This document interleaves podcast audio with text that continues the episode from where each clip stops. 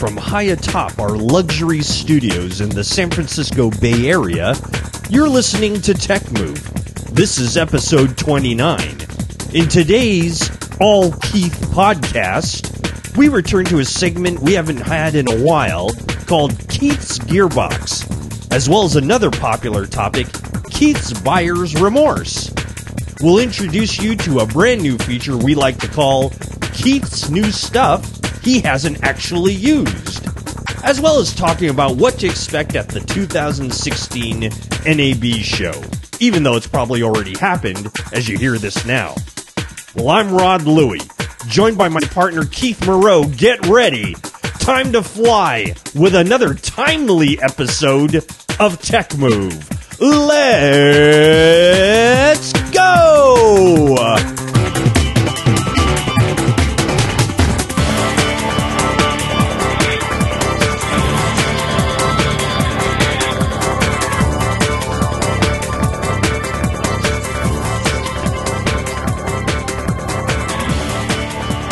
Welcome to one and all to yet another episode of Tech Move. It is episode twenty-nine.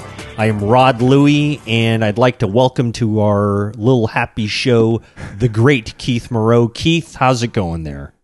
It's going good, Rod. Thanks for asking. Great, great, great. Well, uh, welcome again to uh, to doing another fine recording here with me. Uh, what I'd like to do, though, to start out this new episode is uh, possibly get uh, our listenership to maybe write into us, you know, Facebook a comment to us, or, you know, tweet us or something like that about a new possible segment that I'd like to introduce right now. Okay, it's not an official segment. This is not one of the great Tech Move coma sequences. This is not one of the Uh, Keith disaster sequences, although funny enough, very similar. And what I'd like to affectionately call this particular sequence is, uh, what did I write down here? Keith's Buyer's Remorse is the new segment I would like to introduce to you right now. Ladies and gentlemen, Keith's Buyer's Remorse is a brand new segment. I'd like to see, folks, if you guys like it or not. But we're going to talk about all the stuff that Keith ends up buying and I think eventually returns on a great number of occasions. Um, I either return them or it, I, I miss the return period and have to keep it. Right. And, and, maybe and, sell you, it or and then you sell it at a loss of about ninety percent. Is that correct? Or I just figure out a way to deal with it. Right. Not, not happy, but I'm dealing with it. Right. So, uh, so we'd like to kind of, you know, get into this new segment, uh, you know, because I it, not only is it humorous to laugh at Keith's misfortunes, but also to kind of let everyone else know out there that, yes, uh, we do end up uh, returning a lot of items ourselves, just like you guys do.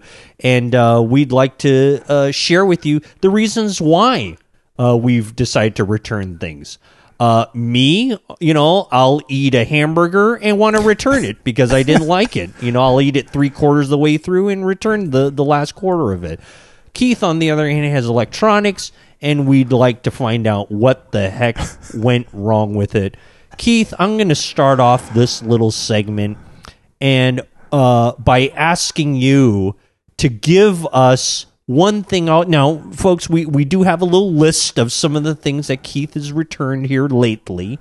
Uh, Keith, why don't you start off with something that you'd like to share with the good folks uh, around the world about what you have returned uh, that's at the forefront of your mind uh, based on your list?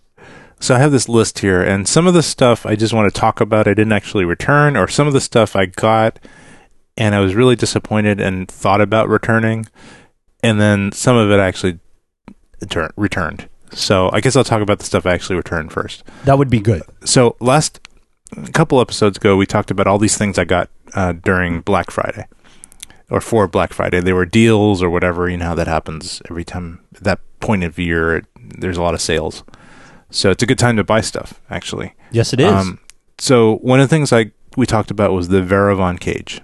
for the uh, A seven two series cameras. And um, so I'm, we talked about that a bit, actually quite a bit. I remember we, you being quite hot on it. I, I I was pretty hot on it, but then I then I started actually using it, and and and and I said, you know, this is like three hundred something bucks. Do I really need this thing that all I'm really using it for is to put uh, some hot shoes on my on my uh, A seven S two at the time? And I said, you know, it's not. I kind of need a half cage. I don't really need a full cage. And you know, the difference between a a half cage and a full cage is the half cage usually goes on the left side of your camera, and it just has some some like quarter twenties and things to bolt stuff to it. And it and it and then the right side is open, so you can still use the grip, and you're not really restricted on the right side of the camera. You can now, just kind of hold, hold it. Now, Keith, let me interrupt real quick. Mm-hmm. Let, mm-hmm. Let's refresh the memories of some of our fine folks. I think the Varavon cage, isn't it that one that's kind of like all like.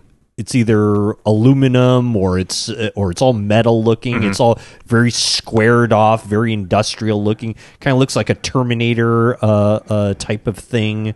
Yeah, uh, it's and it's the Varavon Zeus. It's the yeah. Varavon Zeus, right? Yeah. Uh, uh, a, a fine looking item, but the uh, the handle I think is on uh, is on the top of the cage. Is that correct?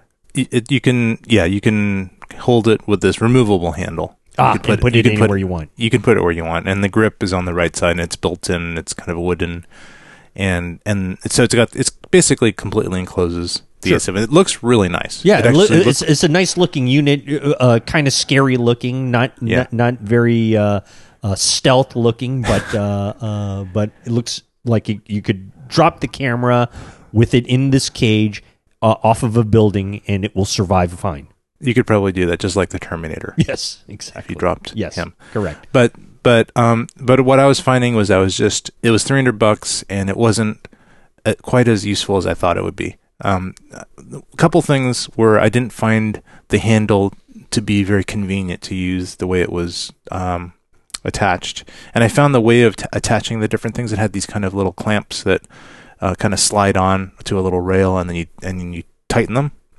And rat, kind of rat, they're kind of ratchety type clamps, so you can kind of keep turning them and kind of loose, kind of pull out with a spring and then turn again in that same little arc of sure. swing. Sure. And and I found those to be, I found that you had to really tighten them too much. Like you had to tighten them really tight. They weren't like a smooth tightening. They were kind of kind of uh, sticky, and oh. and they hurt my fingers when I when I tried to tighten them well enough to really be tight, um, just because they're so teeny. Um, not very ergonomic. So that was um, just a few things like that. And I just, you know, the thirty-day period's kind of coming up, so should I keep this or not? And I had my last Varavon cage, which was also about three hundred bucks, that I never really used.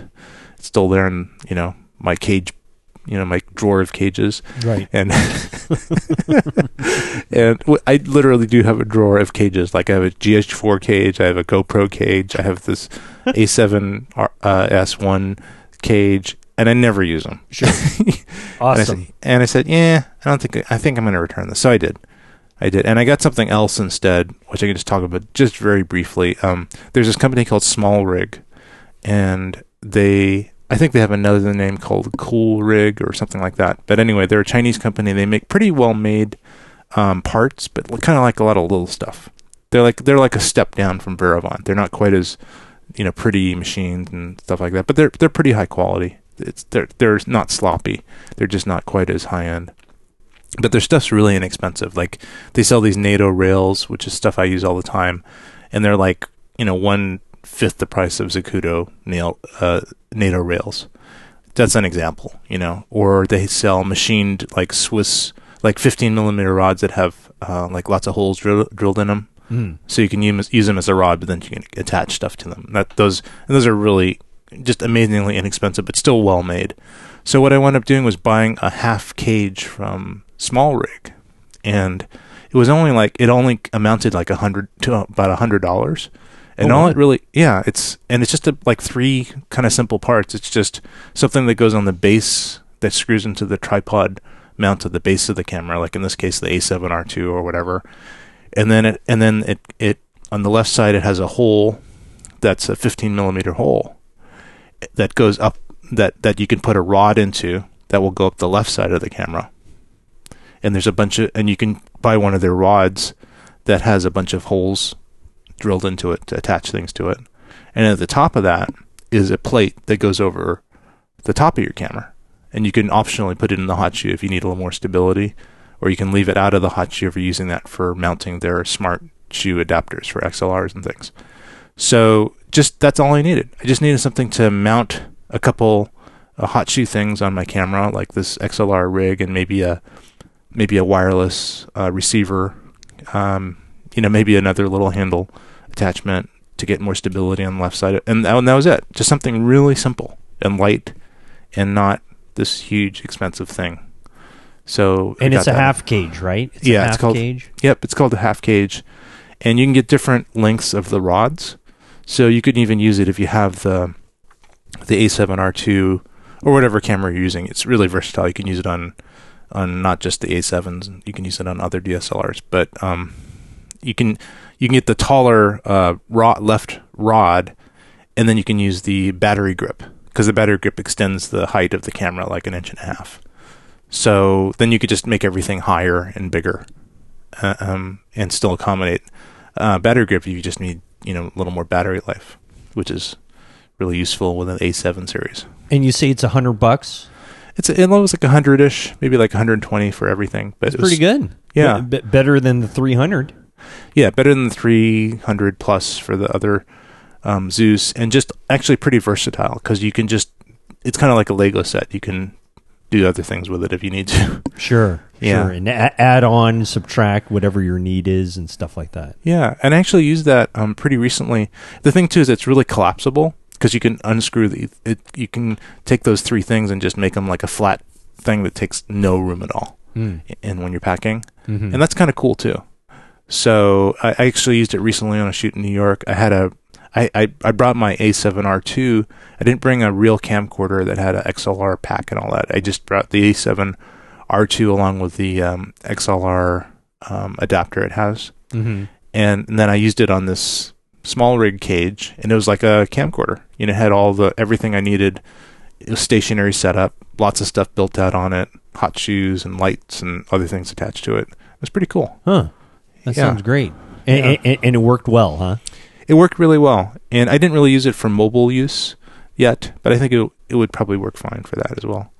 Very good. Yeah. Very good. All right. Yeah. yeah. Well, well, that that's a good thing from uh, from returning the Varavon thing. Yeah, because I could get two of these, right? Right. Two or three of them for the and, Varavon, and end up returning one of those two of three uh, yeah. because you just don't need so many. Right. Uh, Unfortunately, Varavon's never going to sponsor us again. So. Right. Exactly. Yeah. That, oh that, well. Well, that, they'll have. Uh, They'll come up with something new, I'm sure. They'll come up with something new. Uh, let's. Uh, what, what, what else? What else do you uh, did you find that you needed to uh, that you had buyer's remorse on? Well, I remember I told you I had gotten the Se- the Seiko um, or Seiki. I think I, I sorry I spelled it wrong in our notes. Seiki, I think it's with an I. Okay. Um, uh, four K monitor, and I got it like a yes Black Friday thing for like two hundred something bucks, and I was I couldn't believe it, and I was just so proud of myself for getting this you, great you, deal. You couldn't have been grinning more from ear to ear. Yeah, and I was like, yes, this is so you amazing. You aced out the man and all this kind of stuff. You really yeah. stuck it to the man that day. Yeah, but then I realized that I was going to have to reconfigure my whole office, my whole office to accommodate this this monstrous monitor that was like, you know, fifty pounds, and it was just, and it was going to block my window, and I would, I would ha- like be living in a cave from now on. And how, how, cause what size did you, you got like a thirty-two, right? No, it was, it, I think the minimum was thirty-nine or forty, and it's got a fairly big bezel. So it's pretty big and massive. Okay. I mean, it was like, it was, it was big. Right. And I just, I, it just was kind of this albatross in my office. And I and I would have to have gotten like a huge stand to put it on on my desk, and something that had like pneumatic lift to it, and cost like two hundred dollars more. And you would and have so, had to call in a contractor to have him find the studs in your wall to mount it to. Yeah, all all this kind of stuff. And I just said, you know, hmm, the thirty day return period's coming up. Do I really want this albatross?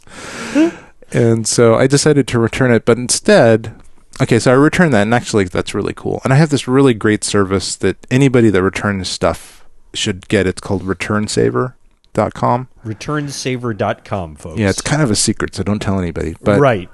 But what you do is you pay fifty dollars a year, and they will pay for all your returns for the year. So if you don't have like a free return service like Amazon, or or or or maybe it's not something that Amazon will return for free, because they don't do free returns on everything. They just right. do it on stuff that's defective or clothing and stuff. Sure. Um, or if you buy from B and H, they don't pay for your sh- return shipping. Anything like that, and it's big and heavy, and it would cost a lot. You can just go through this Return Saver, and it's free. They they they you print out a, a FedEx label, and you just ship it through FedEx, and it's free. Hmm. So I've probably, I don't think Return Saver is making money on me. Uh, I think right, Return well, Saver has probably lost like thousands of dollars on me. That's why they'll be very interested to hear our new segment called Keith's Buyer's Remorse. So the, we'll, we'll be sending them an advance copy of this uh, tape. Return Saver dot com. Just kidding. Listen to this. I don't return anything. Right. Anyway, so I returned this gigantic, you know, fifty-pound box, right. and uh, did it for free. I returned it. I think I got it at um, Newegg, and so their their return policy is really good, actually. So they're a really good company to buy from too. Um, anyway, so instead, I got I did get another four K monitor though. All right, I got another four K monitor. I got the Dell four K twenty-seven inch. Oh, a twenty-seven inch, so much more, uh, uh, a lot easier to to, it, to kind of uh, find space for that. Virtually no change in my ergonomics at all. What I did was I got rid of my my uh, twenty-four inch monitor, mm-hmm. which was kind of getting old and kind of dim. It was an Asus. It was kind of a semi-reference monitor. Okay, but it, it wasn't that great. It was it was like a five hundred dollars monitor at the time. This was probably six years ago. Right. So I got this one. It fits. Oh, it's a little bit wider. It's about the same height. It's a little bit wider because um, it's a sixteen by nine ratio, and the other one was a f- like four by three ratio or something. But anyway, it's four K or it's U H D. It's really really nice, and it's a backlit L E D monitor, so it's really sharp and bright, and colors are good. It's it's. Probably about the same quality of reference quality as the, the one I got rid of, but it's so much sharper and brighter. And if I want to, I can use it as four K monitor too. So you can definitely tell the difference in the technologies is much better and stuff. Oh yeah, it's just like I feel like like I have new glasses on or something when I wear. And when, how when much did this little guy cost you? Surprisingly, it was like five hundred bucks. And, uh, isn't that amazing for a four K monitor? Yeah, I mean that that that, that sounds. And, and how big is it? twenty-seven? Yeah, it's twenty-seven diagonal. Yeah. That, that that that sounds pretty darn good, actually. Yeah, yeah, and it's really bright, clear. And the thing is, the the Mac O S scaling works really, really well on it. It's it's so normally if you have it in the four K mode, the the text and everything's really teeny. Right. You know, everything's reduced because it's more pix- more pixels. But at least Mac O S, maybe maybe Windows does this, but at least Mac O S has a way of scaling so it, the text and everything is bigger, and it's got so much resolution that you can't tell that it's really kind of upscaling things. So I have it in the, the twenty-four or twenty-five sixty mode or whatever that resolution is. Actually, I can just check it right now. See what that is. I'm going to ch- open my displays control panel. I, I think what is interesting, uh, you know, even though you got this thing for five hundred bucks, I mean, I, I would say that probably a similar thing would be the Apple display, right? Which is a twenty-seven. Isn't it twenty-seven inch? It's twenty-seven inch, but the Apple display is not four K. And it's a thousand bucks. Is that not correct? At least a thousand, yeah. Yeah, at yeah. least a thousand bucks. Yeah. And it's actually, I think the Dell in a way has better qualities to it. The, the Apple display is really shiny. Hmm. And I find, at least for this kind of work, I don't like it to be too shiny. I like to be like a little bit of matte, a little bit of anti-reflective right. stuff on it. And it seems like both the, the L G that I talked about before, which I did I did not return, I like that one, and this one um, has a kind of semi-matte on it, which I really like. Um, yeah, so I have it. I could I could set it to the U H D mode, which would be thirty-eight. Um, it's thirty-eight something by. Um, by uh, nineteen twenty, I think. Um, but I actually have it scaled most of the time to twenty-five sixty by fourteen forty. Okay. So um, and that and the text on it looks exactly the same size as the text on my L G. Oh wow! Uh, at its native resolution, so it's really it, I found it's really useful. I'm happy with it. Right. Well, yeah. That's great. Yeah, that's so, real, real good. Yeah. So from the ashes of of buyer's remorse comes something even better. Well, I think that that's that that, that, that that's usually probably going to be the uh, uh, w- what happens with you, because uh, I don't. I, I would be shocked if there were a time where Keith's buyer's remorse would be a return to not get something else, just to get rid of it, and, right? Just to get, uh, be, you know, I really big... don't need this. I don't yeah. think that will ever come out of your mouth. No, be, because then there's I a just big... need something different. Yeah, because then there'd be a, a big empty hole where that thing I returned left, right. And that's yeah. that would not be right. Right, your indi- your inventory sheet of the warehouse would, would be missing a line, and, and we can't have that. So no, no, no, no. Oh, that's great. Um, so let me see. So let, I, I'm gonna. Okay, so another thing that I kind of have buyer's remorse on, but I'm not... You're not there yet? I'm not... I don't know. I, jury's out on it, but I'm okay. just going to... It's the um, G T X nine eighty Ti, which was that really super fast card. Oh, um, that it's I that got. video card you were you were, you were hot on, right? Yeah, and it's like the best one you can get um, for... For like, a Mac. Yeah. It's the best one you can get, and we're and folks, we're not talking about garbage cans, cylindrical Mac Mac Pro. We're not talking about that. We're talking about Keith's good old workhorse that he's got. Yep, yep. My my twenty ten totally souped up um, uh, Mac Pro, which is running very well. It was running well before I got my my G T X nine eighty Ti. Um, Um, so I think I told you before that I was when I got it, I had to upgrade my system to, to ten point ten um, in order to even just use the, the NVIDIA card. The Correct. NVIDIA card. Yes. And I was kind of I said I was excited and I was afraid. Yes. And I had a reason to be afraid. Okay. I was very I was very um, ah. astute to be scared. Right. And and um, so what happened was, soon after I installed all this stuff, and actually, you know, everything ran okay in ten ten. I wasn't that part wasn't too bad, but but I started having these kernel panics when I was running Premiere Pro. Oh, and okay. they were coming. I think they were coming from the NVIDIA drivers, because every time I I get a kernel panic, if you look at the stack tracing, all those numbers and and weird, you know, messages that come up when the you get a crash. And you maybe never ever get a crash, Rodney, but I, I get them a lot. Well, remember when we first started the uh, uh, the podcast, that one piece of software software was giving me um, the car- nothing but panics. Cr- crashes. Yeah. But, yeah. Uh, and the thing is, nothing way. should ever give you a kernel panic. I mean, yeah. it's like that's that's the, the weird thing. Right.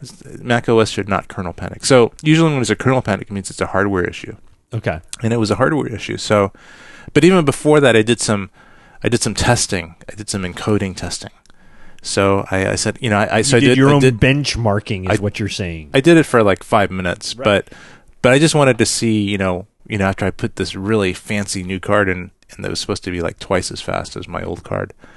And so the G T X seven seventy, which was my old card, I did this five minute Adobe Media Encoder three uh, three up with three different um, images that were kind of put on the screen at one time, and there's some scaling and some color correction. So there's a little bit of work probably for the CUDA card stuff. And the G T X seven seventy took five minutes and forty-six seconds. Okay? Just I'm to give you, you an idea of this just same sequence. And I put the same sequence. So what sequence was that? Five five what? Five minutes and forty-six seconds. five forty-six. Okay, yep, I'm with you. Yeah. And so then I tr- switched out the card, did all that stuff, uh, put it all back in, redid the drivers, you know, like several hours of work to do all this, upgraded my system, and then I put in the G T X nine eighty Ti, right. and I measured the same encoding sequence with sure. Adobe Media Encoder, and it was five minutes and forty-three seconds.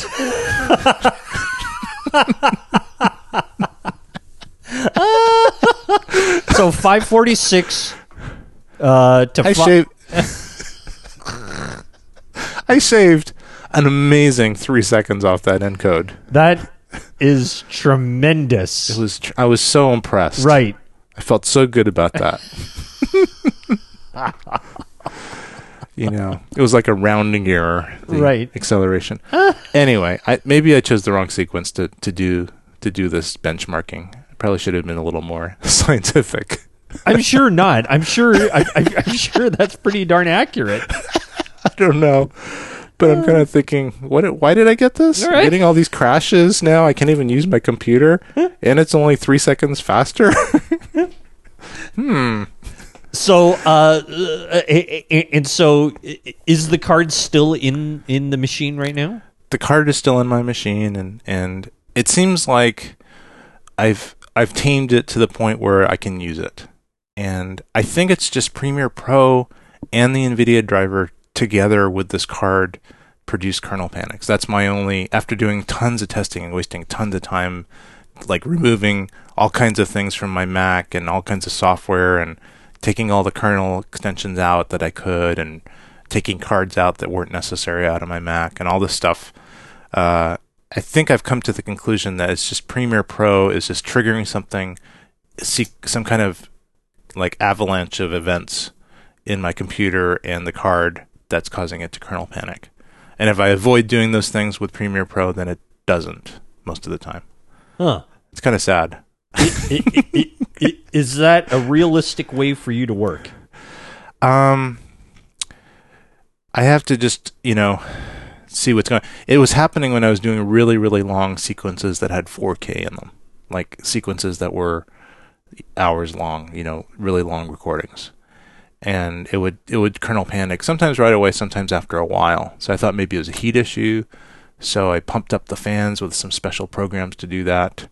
Um, didn't really make a difference. uh, but one thing that I did that did make a difference was that Premiere Pro has this uh, really fun error called unknown error. Those are always excellent. Yeah, and it just happens a lot in yeah. Premiere Pro. And there's a huge thread on it that like three hundred people have contributed and saying, I'm getting it too. What is this? At least you could tell us what it is. and and the and the Adobe people are going, well, you could try this and then try this and then try. One of the things they suggest is forget about trying to use the sequence that's the, the project that's giving you that unknown error. Just kind of put that to the side, do your work on it, but don't encode. Just just leave it. Oh, do not encode. Yeah, just save it and then open a brand new sequence and import, uh, open a brand new project and import that particular sequence that you want to work with. And it'll import all the stuff as necessary, all the media and mm. everything else, and make a new project with that stuff. And it's in, in doing, and I found, I was, I think I was just hitting my head against the wall. Like I refused to do this procedure because I thought, like, why should I have to do that? Premiere right. Pro should be better written than this, right. you know? I, I shouldn't have to do this, but I finally just gave up and said, okay, I'm going to try this. Maybe it'll work. So I did that. I have the sequence that's really complicated, has lots of stuff in it, and I get it to work, get it the way I want, but I don't encode it. I save it, close that project, brand new project, import just that sequence that I was working on that, that I need to work, and then it works perfectly. Oh, no, it does. Yeah, no kernel panics, no, you know, it just it just works the way it should. Wow. So, yeah. So I think I'm just, if I ever encounter that type of thing again, I'm just going to do that procedure. And it's kind of annoying because it's an extra step. Right. But it, but it's not that much extra time to do that. So. And, you, and you could live with that. I could live with that. I just need to work. I can't just be, you know. Yeah. Just like, like, like I, feel, I felt like I was uh, breathed on, on my computer. It would crash. You know, it's just a very bad feeling. Oh, that's great. That's yeah. Computers. uh, uh, that's wonderful. Well, good. Good. Yeah, good. So I haven't, I can't, I don't think I can return the G T X nine eighty Ti. Yeah, because you've had it for a while, I think. Yeah, I've had it for months. And I, I guess the only thing I could do is just, you know, like sell it and then get another brand. Because they, they come out, they have all these different brands. They're not, they're not really NVIDIA. Okay. They're, they're licensed. It's kind of weird, but NVIDIA doesn't really make that many cards anymore. Okay. They just license the design. And then some other company like P N Y or or uh, Asus or, or other companies actually then manufacture the cards. So it's kind of weird. It's like they're NVIDIA and they have drivers and everything. They're supposed to be exactly right. But maybe they're, maybe the different manufacturers have slightly different standards or something. Yeah. So I was thinking if I did that, I would just, you know, take a loss on it, just get a different brand of card and, and sell this card. Right. But we'll see what happens. So that was a little buyer's remorse. Oh, well, congratulations on that. Yeah, I think it's a little faster. Yeah. I'm not wowed by the the speed of it either. But so Oh, well, yeah. Well, that's that, that's quite an endorsement for uh, for changing video cards. At, at, yeah. at, I guess at least you tried it and uh, um, hasn't totally taken down the whole thing just yet. But no, it just didn't crash during this podcast. Right, that's a good thing. that's a good yeah. thing. That's a good thing. Keith Moreau okay. of Tech Move endorses the NVIDIA G T X nine eighty Ti. I think it's a little faster. Can't really tell. I think it is. It's zero point three seconds faster. Is that right? Something like that, isn't it? Three. Point, well, it's three, it seconds fa- three seconds. It's, it's three seconds faster, but that's out of what uh, three hundred seconds or f- three hundred fifty seconds. So it's it's basically one percent faster. G T X nine eighty Ti, one percent faster than your three-year-old card. Terrific. That's true. But I need that extra one percent. That, that makes all the difference. That's great. That's really great. uh, okay, so here's a, okay. So now we're on a roll. Right. Here's another story. Uh, buyer's remorse. Okay. So la- I think last episode, last real episode, I had just opened up my new Sony four K F S five groundbreaking camera that had the performance of the F S seven in a teeny little package. Yes, I remember that. I mean, uh, first on the block. Uh, uh, so uh, proud of myself for right. getting one of the first F S fives. Ex- exactly. You couldn't believe it. You, uh, you, you know, you, you, you were uh, shoving it in the faces of all the little kids around in the neighborhood. I was. I was just, f- just flaunting this thing. Right. To you know, I was I got my F S five, you don't. But I soon found that being an early adopter is not always the best best thing to be. So kind of um, like when uh, Mac uh, O S X uh, uh, updates come out or iOS updates come out, you don't want to be really that first one to do that. N- no, you never want to. You never want to be the first, right? You never want to be like the first one that tries to go to the moon or the first one that tries to go to Antarctica. Right, exactly. Second or th- or the Everest, you know, right. second or third maybe. Yeah. But um, same same same here with the F S five. So first thing that was really awful was that I, f- I was trying to do some monitoring and, and record four K at the same time. So, you know, just set up a monitor, you know, so I can like see it bigger when I'm recording. Sure. And record four K internally on it. And it would not put anything out to the monitor. I'd hit, I'd, as soon as I hit record, the monitor would go dead. Hmm. Yeah. Oh, and really? Then, you press record, and the yeah. monitor would, would, would not come on. Right. You, it would. It would. The, I could. I was able to monitor it up until the point where I pressed record on the camera. So, so once once you started shooting, it, it it like disables it or something. Yeah, it disables the monitor. Nice. So that was pretty darn annoying, and I, I and then apparently it was a real issue. It wasn't just mine. And so at that very firly, first stage, the firmware was one point oh.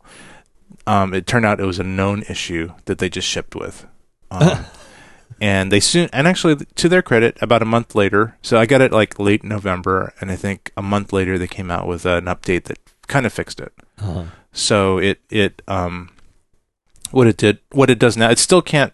Okay, it, it's kind of weird, but the F S five, I guess, is just kind of like has, you know, little squirrels running in there instead of little, you know, C P Us.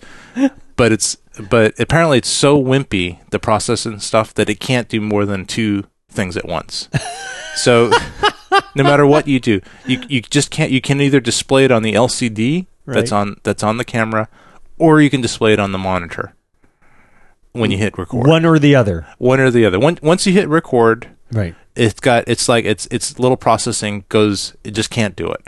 So it has to say, I'm gonna. I'm gonna let you do the external monitor, or I'm gonna let you record, uh, or I'm gonna let you show it to the uh, display it to the internal monitor. So if you have an external monitor, your internal monitor has to be basically black. So that's kind of annoying because sometimes you want to look at your little screen, not the big screen. Sure. So that's kind of annoying. Um, the thing that's, I guess, kind of a saving grace is that the little blank blank screen that's on your camera still can have info on it, so you could at least look at it for that. So you might want to just send a clear uh, a clear image uh, to your monitor that just doesn't have any markings or indicators on it. You know, just has, and then you could you could still see the info on the little screen. Right. When you're when you're recording, it's still annoying though. I, I'd rather it not be that way, but I think it might just be the way it is. Did you return it? I considered returning. Well, there was one other thing that was really even worse. Oh, okay. So this is kind of an interesting story. So I was kind of noticing that I was getting not getting as what I thought was as clear an image as I would like, especially in lower light. Mm-hmm. Like I thought, you know, it's a big sensor camera. I've, I've had a few other Sony big sensor cameras, and, and I felt like the image quality was kind of sucked in low light. Mm-hmm. Oh, really? Like there was some, yeah, like there was some strange. It's supposed to be great, right? It's supposed to be just as good as the others. I would assume that it's newer technology is supposed to be even better, right? Correct. Um, newer sensors and stuff. So I wasn't really sure what was going on there. And um, so I, I just thought maybe it's my imagination. Maybe I need to really test things, maybe at different settings. But then other people people started complaining about it. And they started complaining about weird artifacty smearing kind of stuff. And I was kind of noticing that. It kind of had that kind of green, kind of greeny, noisy quality in low light that was different than like the A seven S and other, other even my F S seven hundred in low light. Right. Um, so, and, but I just, I didn't, I hadn't used it enough in an expert way to really nail it down. I just kind of had a feeling right. when I was looking at the images. Sure. So, um, but sure enough, some, some people that really do, did a lot of shooting with it a little bit after I got mine were complaining about it. And they said, no, there's something wrong with it. There's something wrong with it. There's, some, there's, there's a bug in this camera. Mm. And it was kind of funny because um, a lot of the so-called experts, you know, they're experts. They're really super knowledgeable. Were saying, you guys just don't, don't, don't you know, don't your get your panties, your undies in a, uh, a knot. You guys just need to use, learn to use your camera better. Right. You know, you, the, these cameras are not magic. You you can't just push the low light and expect something amazing to come out of it. There's right. like something's got to give. Sure. So, but the guys are saying, no, it's it's not just that, it's this, and I know how to use my cameras, and I'm I'm I'm a good cinematographer, I'm not an idiot. Yeah. And they were just saying, no, you are an idiot if you think that, you know. So, so there were several people that were doing that, and there was this huge flame war throughout the internet about well, is the F S five crap or not? Right. You know, is it user error or is it crap? So, right. um, so finally. Like after about a month and a half of of people arguing about whether it was user error or not, Sony did come out and admitted that there was an issue. That the way that they handled noise reduction was not correct. And that they had somehow made it a little bit different in the way they handled noise reduction to the way they should have handled it. And it resulted in weird artifacting in lower lower light, huh. higher gain scenarios. So I guess I and all those other people that thought something was off were right, which is kind of cool. That's good. See? You let them know. Yeah. That's and I good. guess if people hadn't complained, maybe Sony wouldn't have investigated. I don't know. Or maybe they would have quietly updated it and not be embarrassed by it. But uh, but to Sony's credit, they investigated it. They, they kind of fairly early on said, we're going to look into it. There is something weird going on. And then later, they just recently came out with an update that supposedly fixes it. It's supposedly better. Honestly, I haven't tested too much since that update happened, but I'd um, be interested to hear if uh, whether or not it did improve it or not. Yeah, we'll see. We'll is, see. Is it, I mean, you, you you'd hope so. Yeah. Hey, Rod, your your your Skype feed is getting really bad. It is? Yeah. How's mine to you? Uh, your your sound's okay. Oh oh, you know what? I wonder if it's because I'm kind of using a lot of bandwidth right now. I'm downloading. It's possible stuff. that if you're if you're downloading or uploading, it might be affecting. I'm. It may not. I, I don't care, but it's uh, some of the things I'm actually having a hard time hearing you. Okay, let me let me put a stop to my massive download of, right, of my, bit BitTorrent my, stuff. My BitTorrent stuff. That the latest episodes Late, of The Walking Dead. Right. Let me let me put a pause to my Better Call Saul uh, episode. A Better Call Saul. Yeah, that's a good show. I love that show. It's great. I, I, I love the Breaking Bad, that's why. So. Oh, yeah, that was, that was that an amazing show. That was a really show. terrific show. Yeah, groundbreaking. Okay, so I should be good now. It's getting better. Is it getting better? As, yeah. As everything go, as my five thousand torrents are on pause now.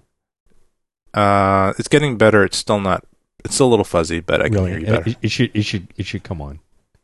Should okay. Be, come on. Should be. Okay. Anyway. Um, okay. So getting back to the F S five.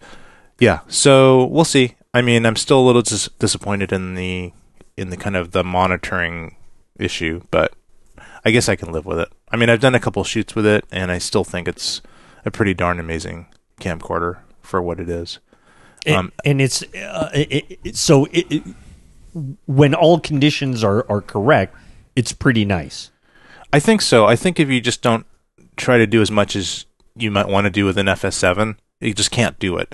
It's just a smaller, wimpier camera. So, but, you know what? I got a question for you. What's yeah. so great about the F S five? If you can't do the low light, why not just use a G H four? Well, it's. I think with this fix, it can do the low light. Right. Oh, and of, then, of course. It, yeah. If if they do fix it, but if yeah. if it, they don't, is it, you know, is the G H four going to be just as good? Um. I think well no I think that I think there's a lot of advantages to the F S five. Mm-hmm. Um, I think it no matter what you do with it, the image is still going to be better than G H four. Okay, it's it even even low light even the even the, the, the crippled low light was still better than G H four low light. Okay, it's still it's gotcha. no more sensitive. Gotcha. Um, it's and it's got all those other features kind of built into it. I mean it's it's a different beast. It's kind of apples and oranges. The G H four is tiny. Yes, it's really it's like an S L R. It's it's it's got some similar things, you know, the long recording time and other other things like that. You know, the, neither of them have built-in stabilization. You have to have stabilized lenses. Right. Um, G H four, you need to have a weird add-on to get X L Rs. The the uh, F S five, you don't. F S five has great built-in electronic N D, which is really amazing. Yeah. Um, F S five has the potential of being a really cool camera. This is the thing that I'm really waiting for is the RAW output. Because once it gets the raw output, it's going to be really cool because you can then you can get some really, you know, ten bit or even higher output out of it in four K, you know, recording to an external recorder. And then it then because that may not actually use that much processing power, because what's happening with the four K is that it's got to um, compress the four K and then write it to the card, which takes, I think, a lot of processing power. Mm-hmm. Maybe when it's just spitting out raw, which is just less processing process stuff out of the H D M I port, it might have more functionality even, which is kind of strange, but it actually might work better in raw mode than is, than is working now. Huh. So, um, but I'm look, really looking forward to that. Um, when it, and I th- hopefully it'll happen by N A B. Maybe they'll have an update. I'm hoping. Right. We'll see. Yeah. So I, I, it's got, it's a pretty cool, unique little camcorder, and it's definitely going to replace my E X one. You know, I'm going to be selling my E X one like, like immediately. Okay. So yeah, so yeah, I'm I'm I'm I'm kind of happy I got it. I used it for a long gig um, a couple months ago, like twenty-four seven shooting, and it was it was just rock solid. Right. You know, it didn't fail me once. Just kept going, and the images look pretty good in four K. Great. Yeah. Great.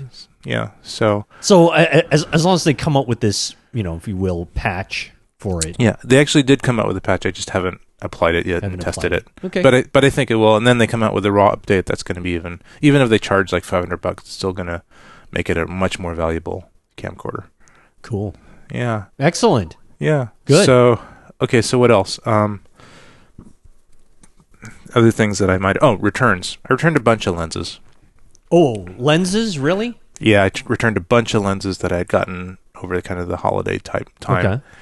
Um, I think I talked about the uh, the Sigma um, twenty-four to thirty-five zoom. Yes, you did. Yeah, the big the big heavy one. Right. I decided to return it. Why? It's too big and heavy, too gigantic. Was was, was it really heavy? It was really it was really big, long, and heavy. Mm. It was beautiful. Uh, image quality was very good, but it wasn't stabilized. And um, I just kind of felt like, hmm.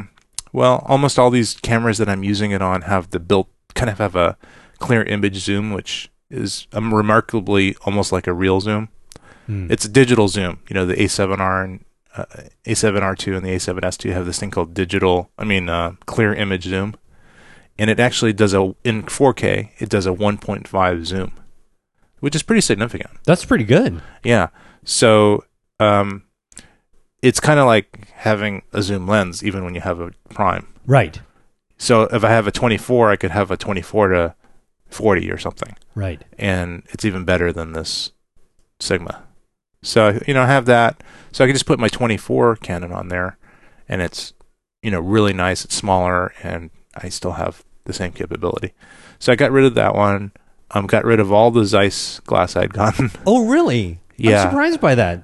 Yeah, it's just not very good. Really? Yeah, I'm unimpressed. Huh. Unimpressed with the twenty-four to seventy they have. It's not that fast. It's not that clear. I wasn't. I didn't really like the look of the images that much. You know, it's just I, a kind of an overpriced piece of glass. I think we talked about uh, Zeiss in um, one of our early episodes, and uh, yeah. you know, I th- I think it's kind of a, in a way just a name nowadays. Yeah, it, unless you get the higher end lenses, and of course, then it's really excellent. But, but th- that's like everything, though, too. Yeah, right? Yeah. So it's just a brand. It's just a, a, a badge. Yeah, yeah. So anyway, I'm I'm going to be very circumspect about those hmm. in the future. Okay. And then I guess I got rid of a couple of the other various Canon uh, lenses that I, you know, was trying out, like the twenty-four two point eight. I just I decided to keep the twenty-four one point four.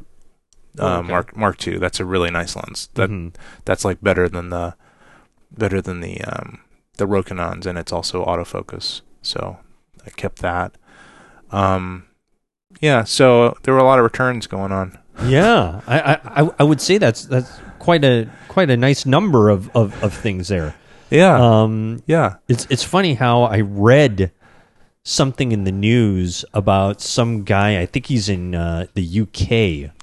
Who returned so much stuff to Amazon that he that his account was uh, was uh, disabled and deleted by Amazon, and I thought to myself, that could be Keith Moreau, uh, and uh, but you know they printed the guy's name and it was not. So thank goodness that you have uh, uh, you have that uh, service. Why don't you give the the name of that uh, return service again out to our fine listeners?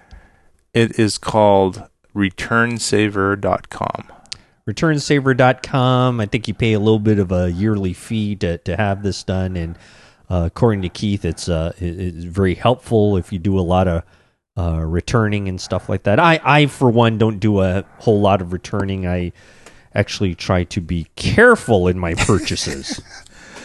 I know. You know, when you're just like surfing the web late at night and you just can't keep your finger off the buy button, especially when you're uh right when when you're all drowsy and sleepy when you should be sleeping instead of purchasing thousands of dollars worth of equipment. Don't sleep purchase. That'll be a new psychological term. He was sleep purchasing. It's a whole new branch of psychology. Uh, fantastic. Fantastic. All right. Well, uh, so folks, tell us what you think about our new segment, Keith's Buyer's Remorse. And, uh, you know, I, you, you know, you you guys knowing us here at Tech Move, uh, that could pre- we could pretty much rename the entire podcast that. Uh, but anyway, tell us what you think. Uh, find us on, uh, of course, our uh, website, tech move podcast dot com. And, of course, on our various other places like the Facebook, like the Twitter, like the, all that kind of good stuff. You'll find us somewhere. Anyway, uh, Keith, exciting news. Uh, very, very good. Uh, we will get an uh, update on more of your returns, I'm sure, in uh, upcoming episodes. Uh, very good. Uh, let's do this. Uh, let's take a little bit of a break, and we'll come back with more fun and festivities. What do you say to that? Excellent. Okay. Let's do it. All right. Uh, it's Rod and Keith, and we are Tech Move. We'll be right back. Cool.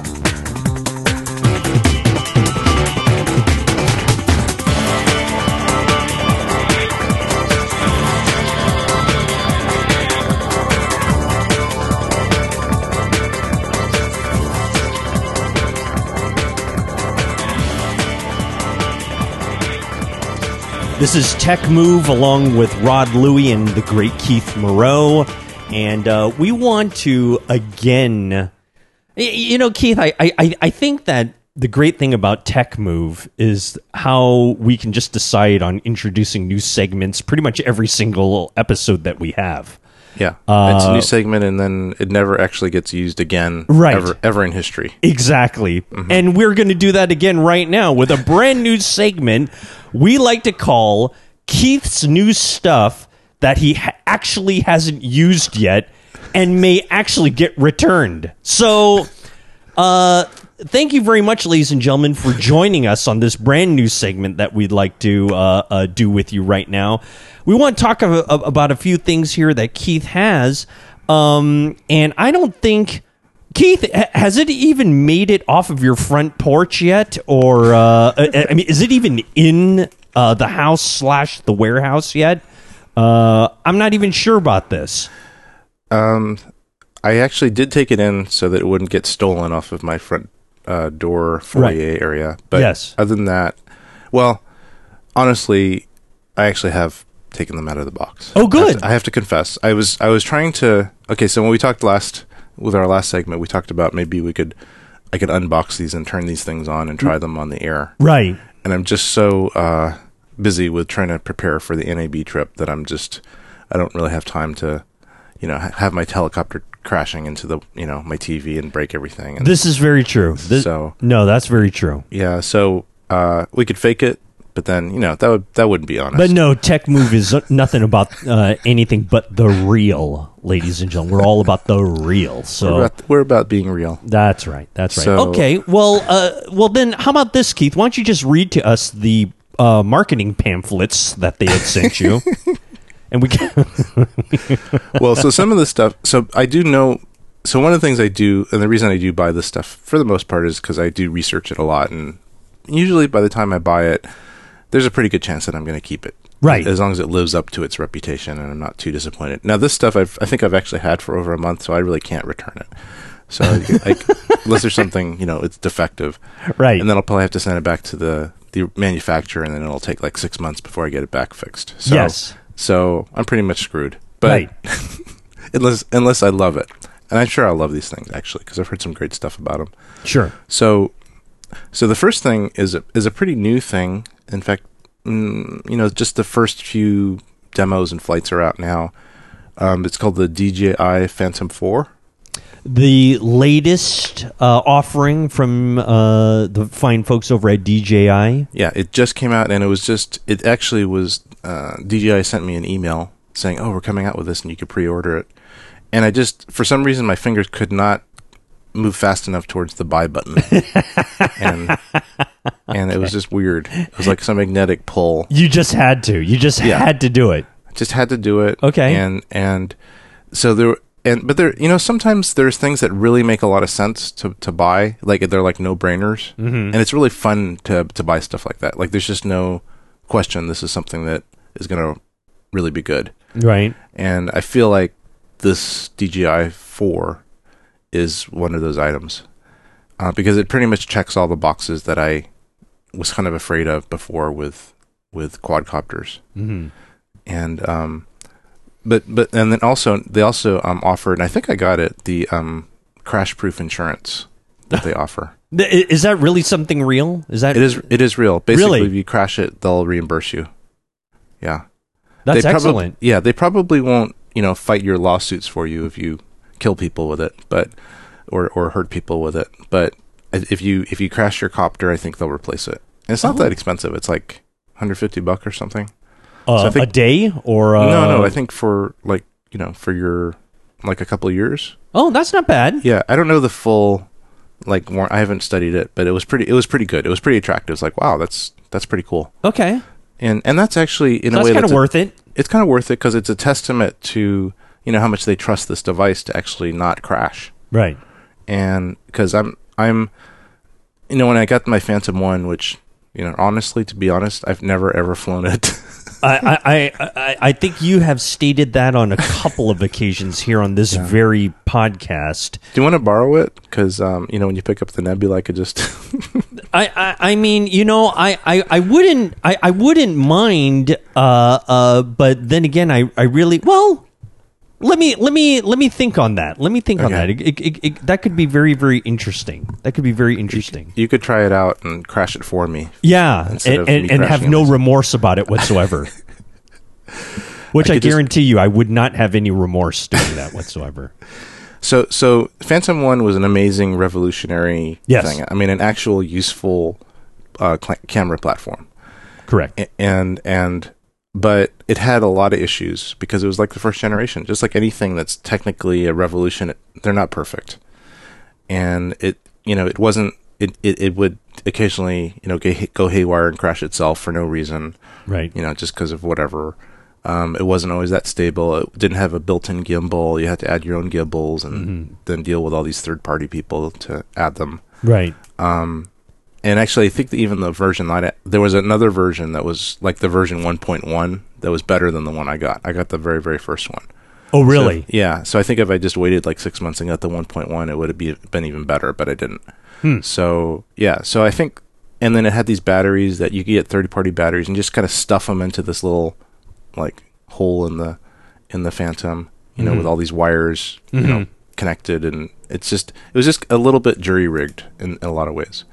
So the, for those reasons, um, and just the fact that you know it, it, there were a lot of instances of it running away, you know, just flying. You you'd, you'd launch it and then it would just fly away, right, and then never to be found. Like it's going to the home home mother D J I mothership or right. something. It's, not, it's, it's, being re- it's being recalled back. Yes. They've, uh, we've taken our samples. Let's return home. Yes.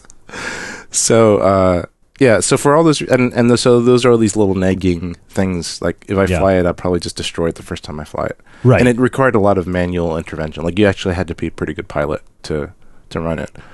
Um, you had to practice. You couldn't just, you know, start it and it would go. Right. It wouldn't work indoors because it definitely required some G P S communication with the satellites. Okay. So just all these things. And um, so... I'm telling you, you're one, really selling me on the uh, Phantom one. I'm really... Uh, are you getting as afraid as I was? Well, I, you know, I'm I'm thinking, my gosh, you know, I don't want to have to get a degree to just fly this thing. You know, I just want to... And, and, you know, in reality, I think in many ways, a lot of that stuff is like that, right? Where it just takes up a lot of your time to kind of learn how to use it, which which is great. But then, like, with each iteration and every new version becomes a lot easier to use. And I think that's where you're at right now. Exactly. So, the, so you know, fast forward about three years later, because I think I got it, like, three years ago. Right. And it's kind of amazing they've come out with four versions in three years. Wow. Yeah. You know? But yeah. but just fast forward three, or maybe it was four. I, I don't know. But anyway, still, four versions in four years is pretty amazing. Yeah. Um, and it's got all those... checkbox checked off. Like it doesn't have this weird battery system. It's got these really sophisticated batteries that you just plug into the charger, and it's got an intelligent um kind of like a like on an iPhone or any kind of battery. It's got a little L E D that will show you how full it is mm-hmm, mm-hmm, and mm-hmm. and how much longer it needs to charge, and that's built into the batteries. And they're really easy to take out of the unit and put back in. You don't have to fiddle with things and get stuff things in to get the batteries to fit. Yeah. It just slides in, just like a some kind of professional that's custom. Pretty, yeah, that's pretty yeah. good. Yeah, and it's form fitting to the to the device, so it's actually part of the kind of exterior is is one side of the battery. Right. Um, and the batteries have pretty good capacity. Supposedly, the batteries last about twenty-five minutes, twenty-five to thirty minutes each, okay. which is a lot more than what they used to be. What what what is the one rated at? Like a minute? No. Right. Uh, just to warm up the engine, and then you gotta, then you gotta. Yep. Kind of like the demo we did last year at N A B. Right. That's right. That poor guy. Uh, yeah. No, I think they're. I mean, I think they're rated around twenty, like fifteen to twenty, if you get the high capacity ones. I bought a bunch of third party high capacity ones. Okay. Which have since all expl- you know, blown up and and. You know, exploded right. in a in a in a fiery death. No, not really. Right. Um, but uh, but actually, that is something to, to worry about. With the, here's another worry, Rodney. Yeah. These the the lithium ion air batteries do have a tendency to blow up and oh. explode and catch your house on fire. That so just is just letting you know, put it in a uh, like a concrete garage or something when you charge it. That is really terrific. that, uh, that. And put it. I have an ammo box for you to put it yeah. in. It's a steel ammo box in case it does catch fire. Seriously. I'm in. I'm in. Where where do I sign up? It's like the anti-salesman. Yeah. I, I, like, mean, I don't even want this for free. I, I'm sure D J I is going to be calling us up right now and saying, you know, that Keith Moreau, he's re he's really talking it up so great. Uh, we're definitely going to be sponsors of Tech Move. That's really we're um, not only going to be sponsors, but let's offer that kid a, a senior vice president role. Um. So. Uh, Okay, so it's got the good, the good, I think, are really great batteries. Mm. Um, it has a really great, supposedly, interface between the, it's called Light Bridge, which I don't even know, know why it's called Light Bridge. We could okay. look that up, but it's basically a great interface between the onboard camera that's on the Phantom and your iOS device. Oh, okay. So you can basically, you can monitor it kind of in real time. I don't know how, how much latency it has. Right. That remains to be seen. But I've heard it's really good. Okay. So maybe it's, you know, maybe it's actually just very little latency, right? Um, you know, it that would be good actually. That would yeah, be, it, be and it's neat. And it uses your own, you know, iPad, which everybody has, or or uh, Android device. Right. So you just download the app, and then it connects, and then you can also upload the software, new firmware, and do all that stuff. So yeah. all that's really easy now. Um, the controller is really cool. It's got not only does it have the traditional little um, thumb joysticks mm-hmm. to to move it around. But it's also got a whole bunch of other buttons, including, like, you know, the safety panic button. Like, I don't know what I'm doing, you know. Oh, really? It. Yeah. Hit huh. it, and it'll just come home safely and and safely just get back to you. Here, here's, let me interrupt. When it mm-hmm. says, okay, it's going to come home safely back to you, uh-huh. you know, and, and all this kind of stuff, can it land itself? Yes. Oh, that's fair. Ooh, that's yeah, it just good. It just kind of slowly descends and lands right in front of you. That's pretty neat. Yeah. So... Okay. Yeah, whereas the other one would, you know... Like, like the, the one, it, the it, one fl would just it flies back at you and then decapitates yeah. you. You have to duck, yeah. I would I would suggest wearing, like, a full face... Uh, yeah, I, I I think uh, D'Artagnan's uh, suit of armor would be Yeah, bad. wear a suit... Well, at least wear a really tough Kevlar motorcycle suit right. when you're running the one. That's it. right. But, uh, uh, so it's got those things. Uh, and then, of course, as I... kind of alluded to, it's got the built-in camera. Mm-hmm. So it's got the built-in four K camera. Right. Which is, I think, pretty much the same camera that's on the the really high-end Inspire. Oh, So okay. it's that high-quality four K camera. It's probably not, it's of what I've heard, it's maybe not quite as good as the as the GoPro in mm-hmm. some ways. Mm-hmm. But in some ways, it might be better, too. Um, and it, it's better in a way because the camera's integrated with the body. It's not mm. just stuck onto the body. It's actually part of its design and aerodynamics and stuff like that. Mm-hmm. um, and then the, supposedly the, the Phantom four's camera is a little bit better in some ways. It has a little more higher technology, a little bit faster.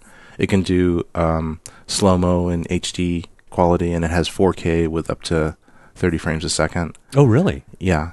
And it's got supposedly an imp improved, less distortion lens than previous models. So um, it just has... all those things physically capable, and the thing that makes it, I think, really kind of a no-brainer is the fact that it has a lot of safety features in it, right? Um, and programmable routes. So remember last year after N A B, we talked about the Solo, yes, the three D R Solo, yes, and we saw, and we thought it was the, the, the it wasn't necessarily the greatest quadcopter, but the thing that was groundbreaking was it had programmable routes, right? Yes, well, exactly. And I, and I said, and the thing is, it's going to force D J I to do that. Mm-hmm. It's like, that's the... And it did. It did. Yeah, D J I yeah. put that stuff into their software. Yeah. So now they can, now, now you can just draw a path on your iPad interface between one point and another. It'll go there. It'll also do like circle your, it'll circle your subject. Mm-hmm. It'll actually detect a subject and it'll show you like with a little box around who you want to track. Mm-hmm. And then you say, okay, I want, I want to track that person. And it will follow them. It'll circle them in the air like a big loop, or mm-hmm. however tight you want. Mm-hmm. um, it'll stay in one point and just kind of rotate around. You know those great shots that you see. That oh yeah, can, and and it'll even like if you're on a bike or some moving vehicle, it'll follow you. Oh, so it's got so it kind of tracks you in some ways. Yeah, it it tracks you visually. It actually has some software that has some way of identifying this unique object mm-hmm. in the field. Nice. Um, it also has radar on uh, three or four sides of it. Mm. So it can detect objects in, in a room or something and avoid them. And it, it has this kind of crash-proof radar in front of it, which if you if you have it aiming straight at a wall or some type of object where it's going to crash, it will actually stop. Well, like that's way, pretty nifty. Yeah, way ahead of time. It's kind of like my Acura. Like my Acura will, well, my model is not the not that model that does it, but the higher end Acura will actually brake for you if, you, if it senses you're going to crash. Oh, it's got right. some radar in it. Right. Uh, my model just warns you that you're going to crash, and then you crash. Yeah, my my, my car does yeah. does that too, and it just makes this horrible noise. And, and, and just to get off the subject a little bit, I hate it when it's in traffic, because it always does it when it's, it's always in beeping. Traffic. I hate that. I, I I wish I could disable it, but yeah, it gets. And I it think gets you can, but eh, I mean, I I understand. It's a it's a good little, you know, my car's just looking out for me. Anyway, go on, go on. Yeah. So, and then also it has radar. So it has a way of flying inside, and also inside uh, where, like inside ins- a building, like where it doesn't have contact with G P S. Okay. So if you want to have a, so say you're inside a largish, or even maybe not too largish room, mm-hmm. um, you could use it as a like a jib, and mm, nice. fly around and, and do stuff inside. Oh, nice. Um, and. It it does it has radar so that it can kind of detect how, how far it is away from the walls and the ground. Oh, nice. And and kind of relate its position. There's some kind of computer in this. It's okay, I'm in a room. Here's the position. I know that I'm here, and I'm going to go here.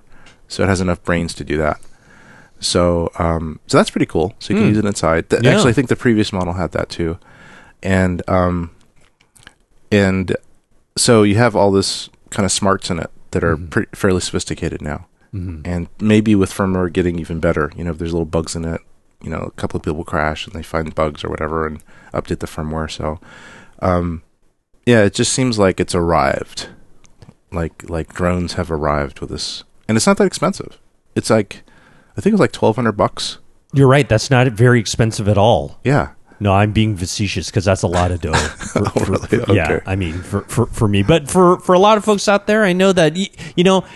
And I think uh, a lot are just like you, Keith, where, you know, filmmakers are looking for that type of thing, and it has all these great features. It might be worth it. It might be worth it. Now, the only thing that I'm a little concerned with is that it's it's it's the the professional filmmakers that are using this thing to make money. Mm-hmm. Um, the law is still kind of amorphous. It's, it's not very well defined. And, and when you say that the law, do, do, does that does that mean like the ability to fly it without a license or something like that, or or, or where you can fly this thing, or what?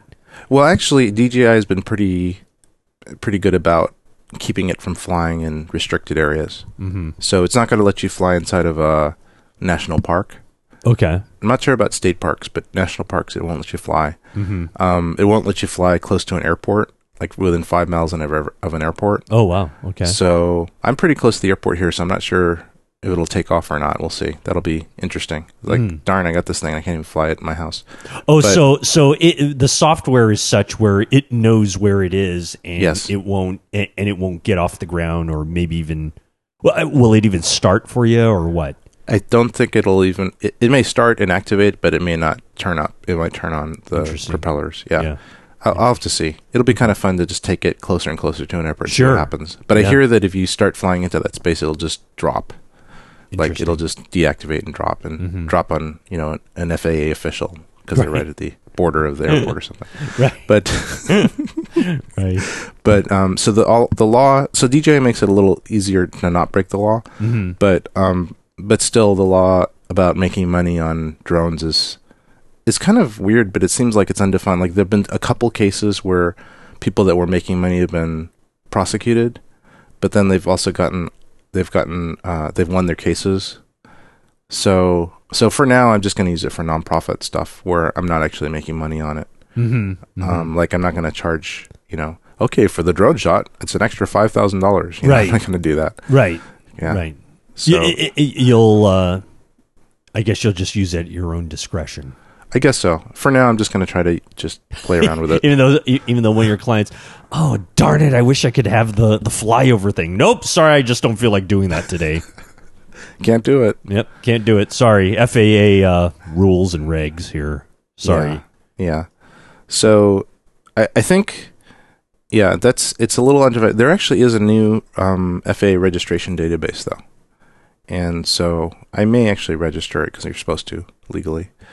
And um, it's like five dollars per, per person or per drone or something like that. So it's mm-hmm. pretty inexpensive. They had a free version of it before, but I, I missed that window. Like like it was like the introductory period. Right. Um, like if you were willing to deal with a crashy, terrible website, you could do it for free. Right. And and register your your drone. And now you can pay five dollars to deal with a crashy, unusable website. Right. Excellent. Good. So, yeah, yeah, so that's... that's hey, that's great. Hey, yeah. I, I, I am actually... Uh, uh, I, I will tell you this. I'm no longer interested in the in, in the one, so thank you very much. Uh, but I am very much interested in hearing about uh, and seeing some of the results uh, you get from the Phantom four. Okay. So well, uh, th- yeah. th- that'll be exciting when... That'll be when, exciting. When I'll, I'll probably start using it in a week or two for my U C S F project. I'm going to try to film the campus and and uh, do some really neat shots of the buildings and... And uh, so maybe some, maybe even some interiors. I don't know, because there's some really large lobbies, and it'd be kind of amazing to. That'd be try, fun. Yeah, try it in there. Maybe after hours, there's no big people. Right, right. Yeah. Oh, good. That'll maybe be fun. I think what I'll do is I'll control it. I'll I'll be having having my little uh, controller remote uh, with the air with the light bridge on my hoverboard while I'm flying the Phantom four in inside the that lobby. Would be, and you know it'd be so great is that like all the signals will get crossed and you actually start flying and the D J I just kind of hovers along the the, the floor.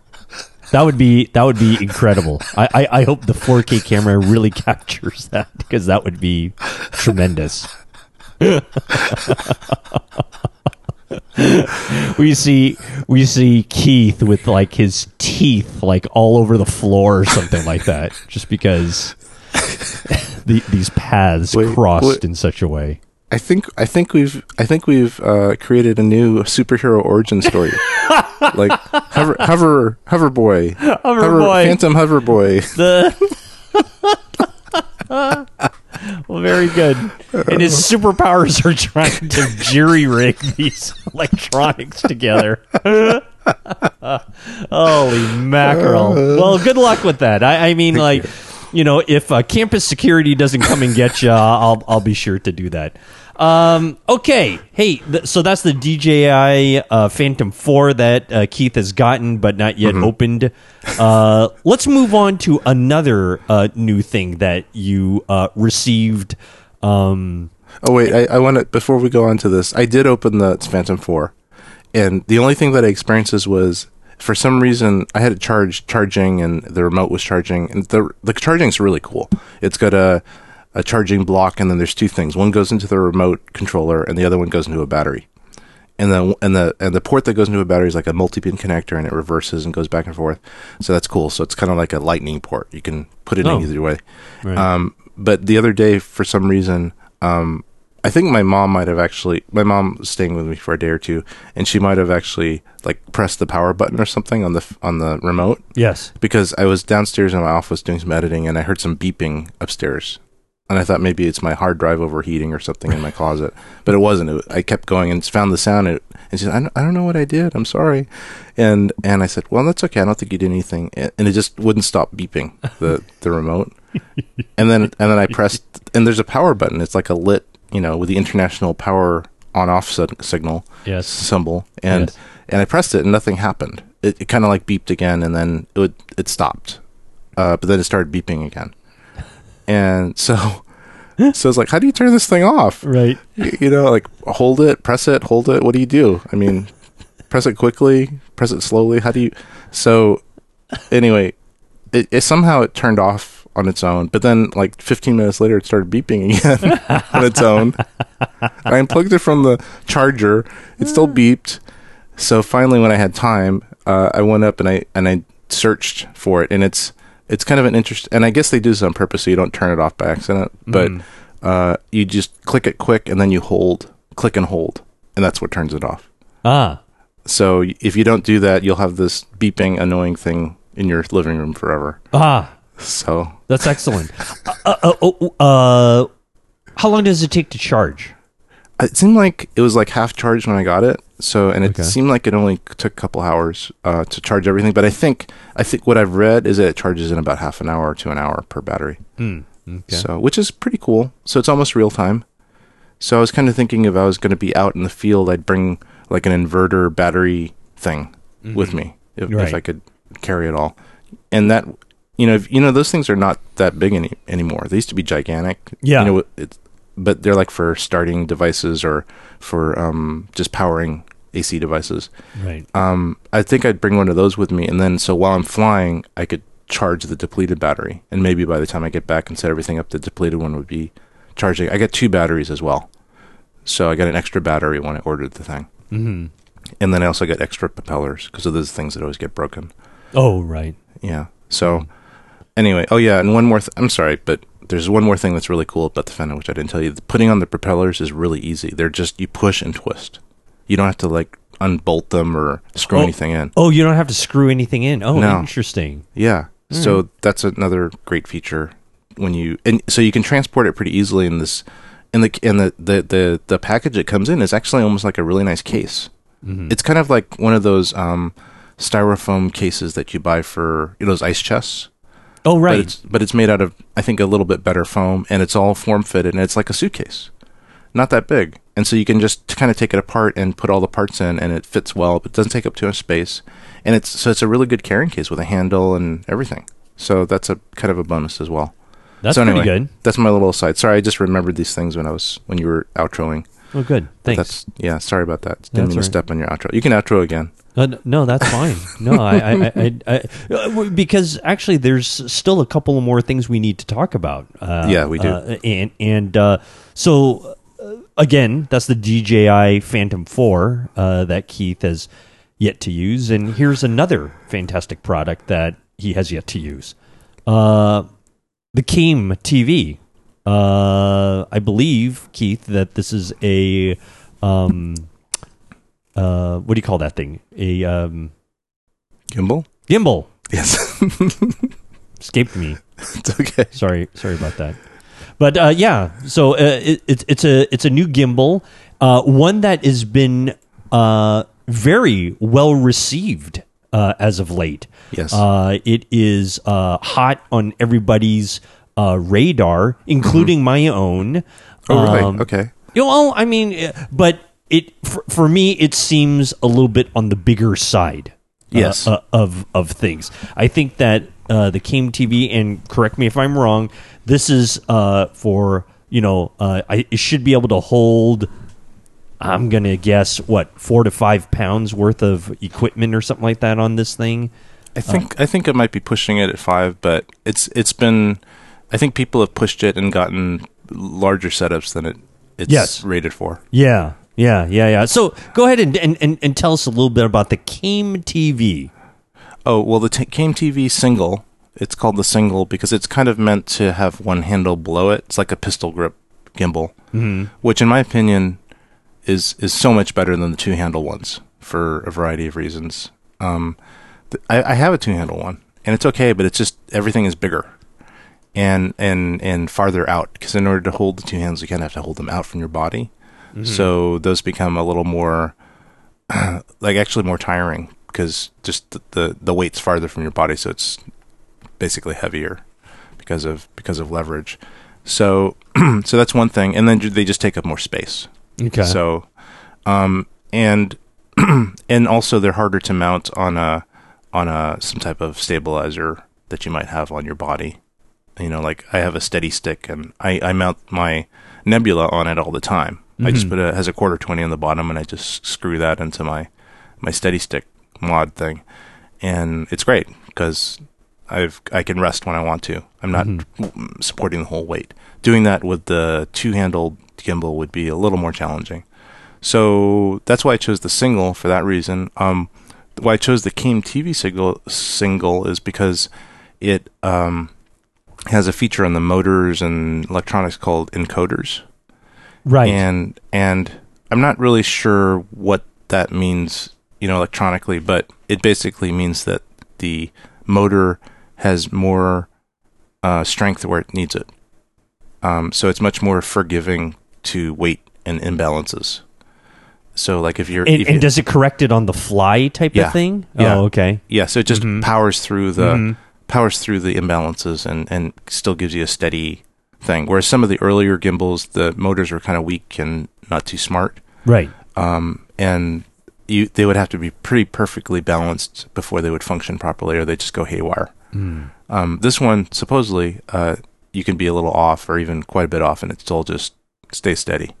So that, to me, that would save time. You know, like like say you're say you added a little extra filter or something onto your onto your lens, or something extra on side. Right. It it would make up for that without having to readjust and rebalance everything.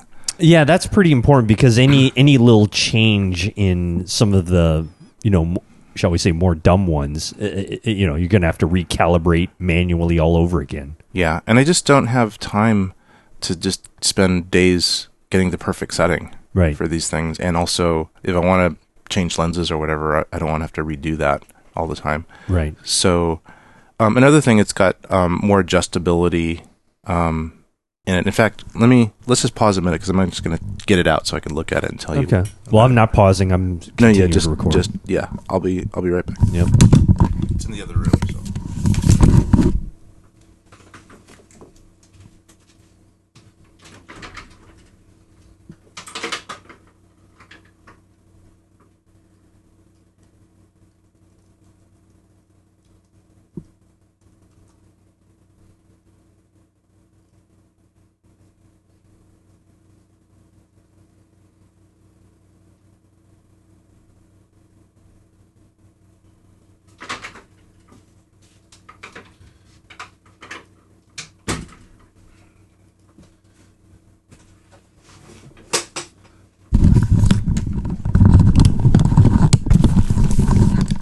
I'm back. It's retrieved it from its safety place in the other room. Excellent. Safely stored. Very. And it's so it, so it's um yeah so it's it actually comes in a pretty nice case, like a plastic, almost like a Pelican case. Right. A, yeah. a, a, a hard case, right? Like a yeah. hard travel case type yeah. of thing. I saw it. I, yeah. yeah. It's it's neat. Th- these cases are good in a way, because it's kind of nice to store it in this. You definitely won't, you know, if you if you if it drops, or if you have it stacked on something, it drops off your desk. Mm-hmm. Like se- things seem to happen in my office. Right. Um, it won't it won't get hurt, but it's kind of heavy, the case. Right. Just because it's so plastic. Anyway, I'm going to open it up, and I guess this is kind of like an unboxing in a way. Um, so what you've got is you've got the handle separated, and the handle actually has the battery in it as well, and the battery is not changeable, so it's just built into the handle, and you it has a little power port on it to charge it. And I charged it up when I first got it, and then put it back in this case, and it hasn't come out since. but, right. but um, and so the body, and I think I just charged the handle. I don't even think I put it together, so maybe I could actually try to assemble the two things: the the body and the the handle. So, and it probably still has some power to it. So let me see. Well, uh, and the the case is, is a is it's like a hard formed case, right? With uh, with plenty of uh, padding and uh, and a and a lot of uh, uh, uh, yeah, o- o- almost like you're buying a, a, a really great power drill. Yep, it's like that. It's got foam on the inside. Yeah, soft foam on the inside, and um, it's form fitted and. You know, if you transport it in this, nothing will happen to it. Right. I don't right. think I don't think I would transport it in this, but if it's, I did, uh, it's not really portable though, correct? Um, not not. Uh, I mean, you could th- put it inside. I mean, you could you could you could check this. It's right. teeny. It's teeny. Sure. I mean, it's like sure. half the size, less than half the size of a check, uh, like a carry-on bag. Would you rather? Uh, uh, uh, uh, would you rather? I know that if, if I had one of those, it'd be more like putting it in my camera bag, so I wouldn't have to carry another, you know, box of stuff. Yes. Uh, it could uh, could that work? Could could you could you with this thing disassembled? Could you uh, stick it into a you know into a smaller bag or something like that? Or is that just not recommended because it's delicate? No, I would definitely do that. If I were to travel with it, I would mm-hmm. just take the two parts, pieces apart and just put them into my bag, mm-hmm. into my, my carry-on bag with my camera stuff. Mm-hmm. That's what that's what I'm going to do when I travel. Okay. Um, if I am local, um, just putting it, you know, driving somewhere, I'll just put it into one of my little compartments in my big bag, my big camera bag. Right. Um, which has plenty of different little slots for that. Yeah, so it's it's it's it's pretty. I mean, it can flatten out pretty pretty small. Okay. So it's it's not um, it's not too unwieldy. You know, it's about the size of, like, one of them. One piece is the size of a D S L R, and the handle part is is kind of like the size of maybe a an unlensed um, uh, A seven or something like that. Oh, so, okay. So it's not it's not too unwieldy. Uh huh. Uh huh. So I just okay. So really, I've just actually put the handle on the gimbal for the the motorized gimbal part for the very first time. Oh, oh excellent! Yeah, and it just kind of has like a bayonet mount, and somehow I got it to stick. So hopefully, hopefully, hopefully, it's actually assembled properly right. before I turn the power. Make sure you on, put on the I, most expensive camera that you can on there. Well, I don't think I'll mount a camera yet, but oh, I'm just gonna turn it on and see what happens. So let's see. I'm holding on the power. Right. Oh. Did you hear that? Yeah. Oh, sure did. Yeah. Oh my. And it sounds like a razor. Oh my. Because there's no camera on it. Wow. Yeah, I just turned it off. Okay, just turned off. Ooh, gee that whiz. Was scary. That, that was scary. That was frightening. Yeah, but I. Well, I was gonna shave, but now I don't need to. Yeah. No, that's that. that that that or really knocked out that carpal tunnel that you'd been getting. Great, great little massage tool there. Fantastic. Yeah. So I don't, I don't know. I think I need to put some weight on it and maybe read the manual. But um, although I probably won't be able to read the manual. You know what would be great is that if that really wasn't the way it's supposed to sound. You send immediately back to the factory. We're recalling now, everybody. That's great. Um, That's yeah. Great. So it's it's it's definitely bigger than neb- the Nebula. The whole the whole height of the thing is probably another four four or five inches higher than the, the Nebula. Oh, okay. So, yeah. So it's definitely bigger. But, yeah, um, right. Right. Right. Right. Right. But it's really it to me. It's very very well made. Everything yeah. looks machine. Yeah. Really well. Um, the thing that's kind of cool is it's got it's got um, it's got little dials for the balancing. Uh, at least on the um, on the on the two axes, the axis that's the the uh, tilting axis, uh-huh. the one that tilts it up and down, and then also the panning, uh, the panning axis. Okay, with the one that's attached to the handle. Right. There's there's an, um, two dials there. Actually, is this a dial or a clamp on the on the panning one? Let me see. I know there's other terms for like tilt and yaw and roll and stuff. Yeah. Okay, so this one isn't. It's not like um on the panning uh, axis. It's it's just a like a, a lever that you un untighten, just a, like a quick lever, and then you can sl- slightly move it back and forth. So that's how you do that. But then the other on the on the uh, on the tilt axis, you can actually there's a screw to just uh, variably adjust it with just screwing it up and down. Nice. Yeah. And then on where you actually slide the camera on, it's got a, a sliding sled. And on the bottom of that is another thing that you can just uh, untighten and and tighten to slide it back and forth. So so it's it's it's much easier to to quickly adjust um, than than for example the Nebula, which may be yours in the in the near future. Right. I didn't uns- I didn't unsell the Nebula yet. Right, right, I'm, right. I'm, no. I'm not going to do that. I, I, I appreciate that. That that uh, I, I appreciate that because uh, uh, I, I I think I would like to at least in my mind enjoy it for at least two seconds. I think that I think that would be good. That would that would be excellent. Yeah. Uh, uh, you know, in comparison, because you know Nebula came out.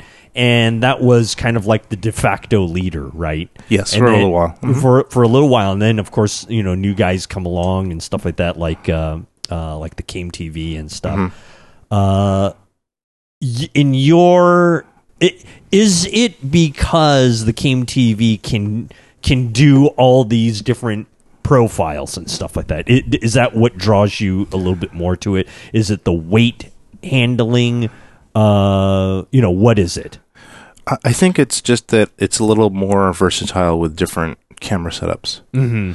Um, like, for example, with the Nebula, for me, the Nebula was always great with just this very standard G H four rig that I always put on it, uh-huh. which is the the twelve to thirty-five and just the camera itself. Right. It was just perfectly balanced for that combo. Like, it worked flawlessly.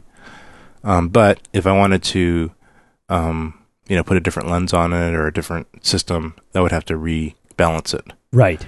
And no, not that you couldn't do it with the Nebula. It's just that it would take time to reset it and all this yeah, kind of stuff. Yeah, yeah. Mm-hmm. Um, and, and it actually was semi-forgiving. It wasn't like you'd have to have it perfect, perfect, perfect. It was mm-hmm. still a little bit forgiving okay. with a lighter weight setup. Sure. Um, a, a thing that was a little annoying with the neb- Nebula was the, the thing that attaches the camera to the sled.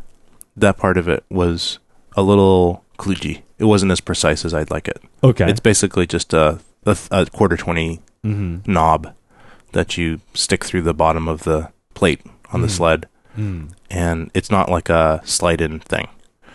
So my last my last um, kind of D I Y thing was to try to make a sled for that, and I didn't get it. I think I, I think I could get it to work if I if I went through the computer program to redo the the uh, balancing, right? Because you can actually use computer uh, software to re. adjust all the motors and strengths and things like that. Yes. And I just didn't have the couple hours to do it.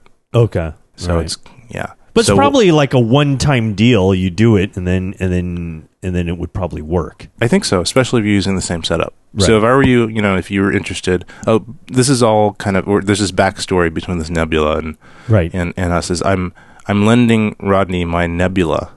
Yes. In the hopes that he'll he will lo- love it and buy it. Right. For five dollars. Yes. So, and, so we'll and, see. And, uh, you know, as everyone knows, my world-famous G H thirteen, uh, which I will never give up, uh, no no matter what new uh, items Panasonic will come out with. Um, I'm old school that way, and yeah. I refuse to let go of, of cameras that are at least twenty, thirty years old. So... Uh, anyway, so yeah, so I'm interested in the Nebula, and yeah. Keith, of course, has moved on. Yeah, uh, so I'm, I'm carefully describing the superiority of this. Yes. Um, this uh, and the thing is that this unit is not that much more than the Nebula cost new. Right. I think the Nebula cost me like eight hundred new. Wow. And I think this cost me one thousand new. Okay. So it's not a huge difference. Right. Right. So, uh, they all seem to be in that range, aren't, yeah. you know, aren't they? They're, they're all, all these, uh, you know, all these gimbals are in that eight to to twelve hundred dollars range, it seems like. For for the singles, when you start getting into the yes. bigger ones, yes. like the Movies and, and not the Movies, but like the D J I, the Movies like super overpriced in my opinion. Okay. That was like the first one. That was two or three years ago. Mm-hmm. Um, since then, the D J I Mini has come out, mm-hmm. and that's like the de facto standard now for the handled, the two-handled gimbal. Those are still up there, fifteen or more, maybe. Wow. Um, they're apparently really, really good, and and I have never tried them, but people like them a lot. Mm-hmm. Um, the original D J I was t- big, too big and heavy for most people, so it's it's better for larger camera setups, like really pro camcorders, you know, like F fives and things like that. Uh huh. But um, but the but I'm I probably wouldn't if I probably would choose to to fly a a super heavy camcorder. It just doesn't make that much sense. Mm-hmm. Mm-hmm. Um, particularly when you get so such good quality with these these mirrorless cameras. You know, like I'll probably just fly my A sevens on here. Right. I wouldn't wouldn't I wouldn't wouldn't choose to fly my bigger cameras. You know, like the F S. I might. I probably wouldn't choose to f- fly my F S five. I wonder if you could even hold something like that. Frankly, you mean like just weight wise? Yeah. Well, the F S five is pretty light, so yeah. But but still, just the bulk and mm-hmm. and kind of length of it. I don't know if it would fit on this or not. Right. Maybe barely. Yeah. Um. Some. You know, a lot of people will do this if they have a camera that's kind of longish. They'll actually add weights to the back of it to get the balance to be right. Okay. Because when a camera is long, the back end will hit the back of the gimbal. Mm-hmm. And it, you just can't. You just the, the gimbals aren't large enough to to have a and a space in the back. Mm-hmm. Um, so that's why people usually put these mirrorless or D S L Rs on because the back is pretty shallow. They don't mm-hmm. stick. the The center of gravity doesn't go far forward that much. It's pretty centered on the body. Right. There's not but not much behind the center of gravity. Whereas on the camcorders like the F S seven, F S five, the center of gravity is way forward because you got a heavy lens on the front and the the body itself is pretty big. And and and so it's a lot harder to fly those. You have to have much bigger gimbals. Or if you use a smaller gimbal, you put weight on the back end. Like physically put some weights back there. Right. You know, like like on one of the like on the on the plate or something, you actually have to put some weights on the back. Sure, just to offshoot and stuff like that. Yeah, yeah, to offset the front yeah. weight. Yeah. So anyway, um, and then everything starts getting heavier and heavier, you know. Yeah, yeah. definitely, definitely. Yeah, so I'm I'm eager to try this. I just haven't had a moment to really try it out, but I will very soon, and I'm looking forward to it. Great. So that's yeah. the Came T V single. Mm-hmm.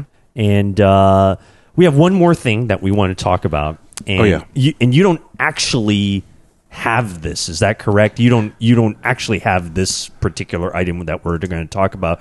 We're just going to talk about your uh, how you actually unsold yourself to it. Is that correct? I kind of I kind of uns- well, so here's the thing. I have all these cameras that I'm probably going to sell pretty soon. Okay. Like like I have my trusty C one hundred, which is an awesome camera, and it's got the, if anyone wants to buy it, let me know. But I've got the I've got the, the auto dual pixel autofocus upgrade, which makes it a joy to use in documentaries because it's just the focusing is spot on quick. If you're if you center the the subject, uh, you could just focus immediately. And you know that's I think I paid six-ish for that, and I think it's probably worth about three to four mm-hmm. with that upgrade. And then I've got, um, geez, I've got a bunch of stuff. The old A seven to sell. I've got uh, my E X one to sell, my trusty old E X one that I got in two thousand eight, I think. Mm-hmm. And that's that's still going strong. That's an amazing H D camcorder with a very good image still. Mm-hmm. Uh, but it's big, and I don't need it because I got my F S five. Right. And then I have, um, what else do I? Oh, my F S seven hundred I think I'm going to sell as well. And I might sell that along with one Odyssey. So I've got oh, a whole, yeah. Okay. Yeah, because I don't, I, I kind of got the got the Odyssey to go along with the F S seven hundred, and now right. it's a little bit redundant. Yeah. Um, but there you've got an amazing four K, still relevant system. If mm-hmm. you if you combine those two things, the F S seven hundred and the Odyssey, you get a four K RAW system, which is awesome. Yeah. Um, you know, and all that stuff probably ten to fifteen thousand dollars if you add it all up mm-hmm. to sell. So, and I was just thinking I could get a. a Blackmagic four point six Mini, four point six K Mini. Which is the Ursa? Is it called yeah, the Ursa? Yeah, it's the Ursa Mini, and they have two models. The, mo- the the four K model has been out for a while, and it's really, the four K model is just a smaller version of the Ursa production camera. Okay. And the Ursa, it, its claim to fame is that it's gigantic and and really heavy, um, and it's four K, but it's not, other than that, it's not that great. Mm-hmm. So, like, it's apparently people aren't super enamored of the four K image. So it's, I think it's the same sensor on the Mini, but and but there's some good things about it. It's got th- something called a global shutter, which I think is really attractive, particularly if you're like doing car mounts and things like that, where you need to have a global shutter where you don't get jello mm-hmm. from the rolling shutter. Mm-hmm. Um, so that's pretty cool. Um, might get it just for that. Okay. Um, so so. I was thinking the four point six K Mini was, was going to have global shutter, so that, and then also this four point six kind of ProRes or RAW workflow. You know, you just put um, you put C FAST two cards in it to store, and that's like the ultimate high dynamic range, great codec, um, you know, cinema camera, really. Sure, sure. And and that's like the highest end you could possibly get because it's got even larger sensor than normal. It's almost like red level sensor density. Um, it's got super dynamic range because it's a brand new sensor. It's got global shutter, so you can do kind of mounts and other things that that eliminate the the rolling shutter stuff. And and it's fairly small, and it's a really good deal, like five thousand dollars or around there. Mm-hmm. You know, for all that's pretty amazing. Sure. Um, and then, but the but this is the camera that at last N A B we actually covered. Okay. So so. Remember when, when I asked one of the uh, the reps at at Blackmagic, so yes. when's this coming out? Right. And this is it. It hasn't even come out yet, and it's the next N A B. What was but, their response? I don't remember their response. The, the response was July. There's July two months, two of, of... Of last okay. year. Of last... yeah. Well, and then I kind of... We kind of... They both... both uh, reps kind of looked at each other when they said that. Right. Like, like, like there's no way. No. But I didn't press them on it. Sure. I might go up to them and replay it and see what they... They're, they're probably fired by now. um, but you and I even joked about that that was just a pipe dream.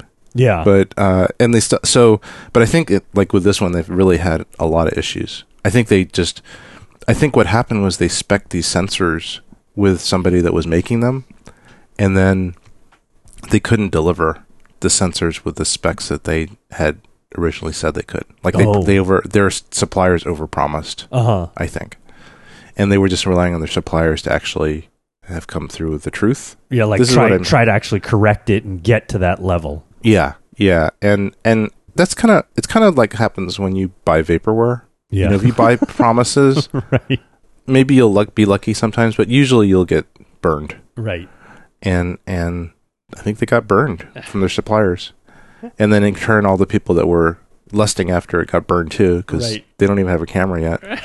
Um, but it, I, even even though they put money down, probably I, I think people did pre-order it and put really? money down. Wow. Yeah.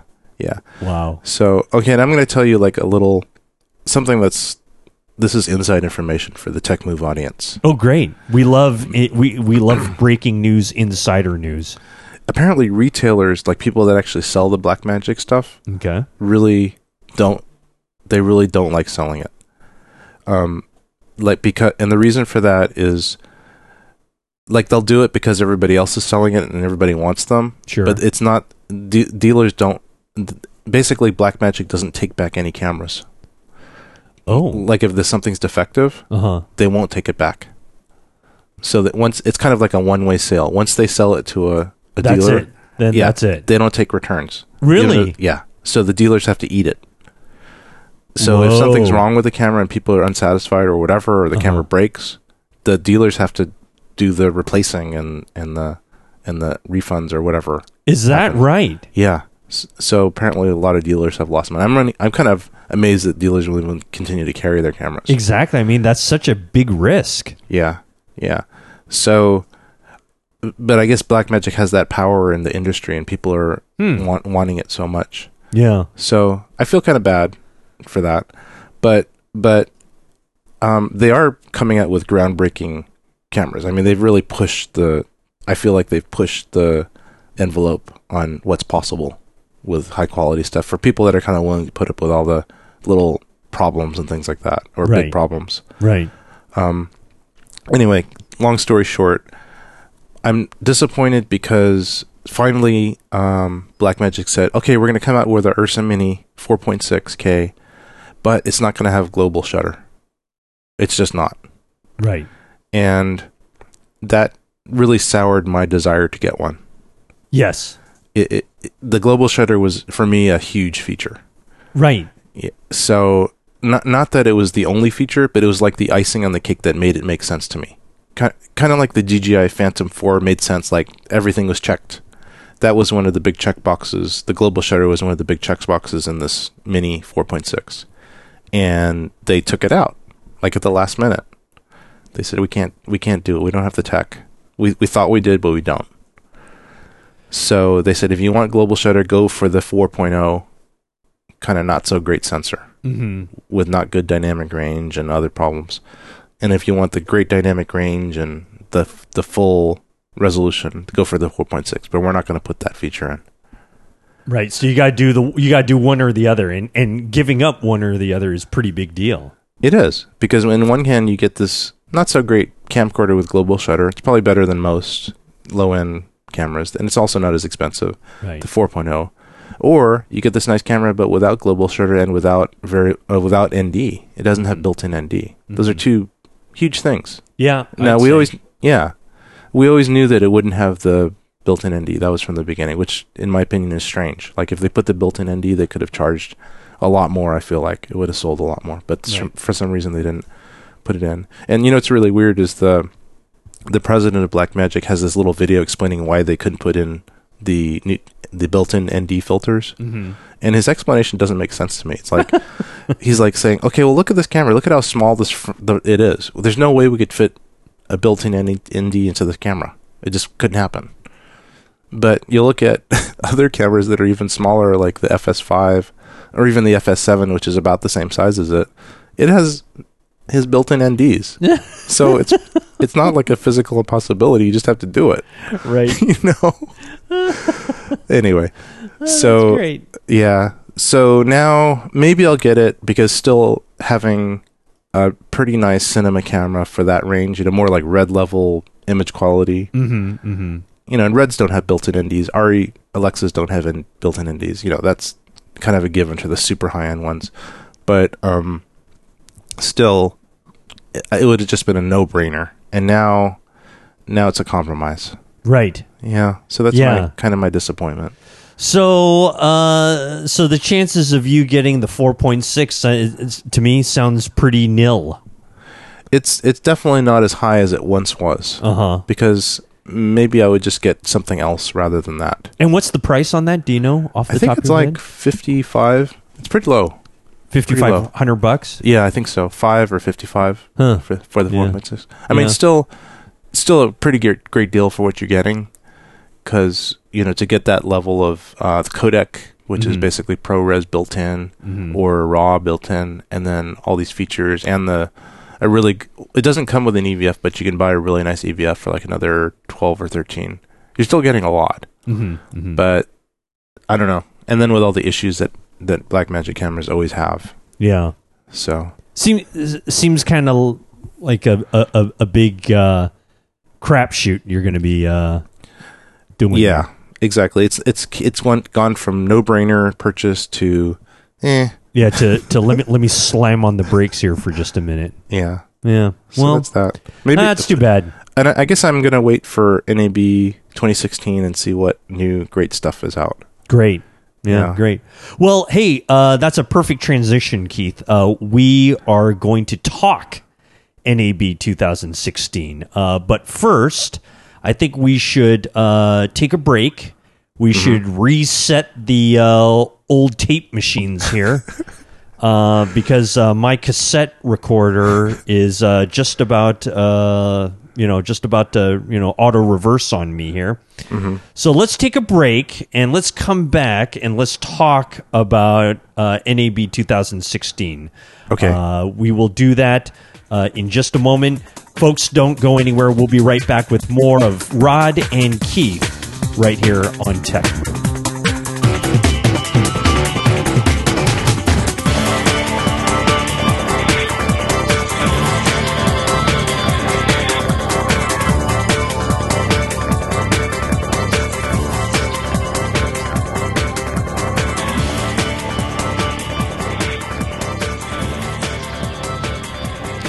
We're back here on Tech Move. It's Rod Louie and Keith Moreau, and we want to get a kind of like a little preview of what is happening for this year, which is two thousand sixteen, uh, the N A B show mm-hmm. that's going to mm-hmm. be happening this year. Yeah. Uh, Keith, you are going to be uh, heading to Vegas uh, yes. for N A B twenty sixteen, representing the powerful, mighty uh, powerhouse of Tech Move.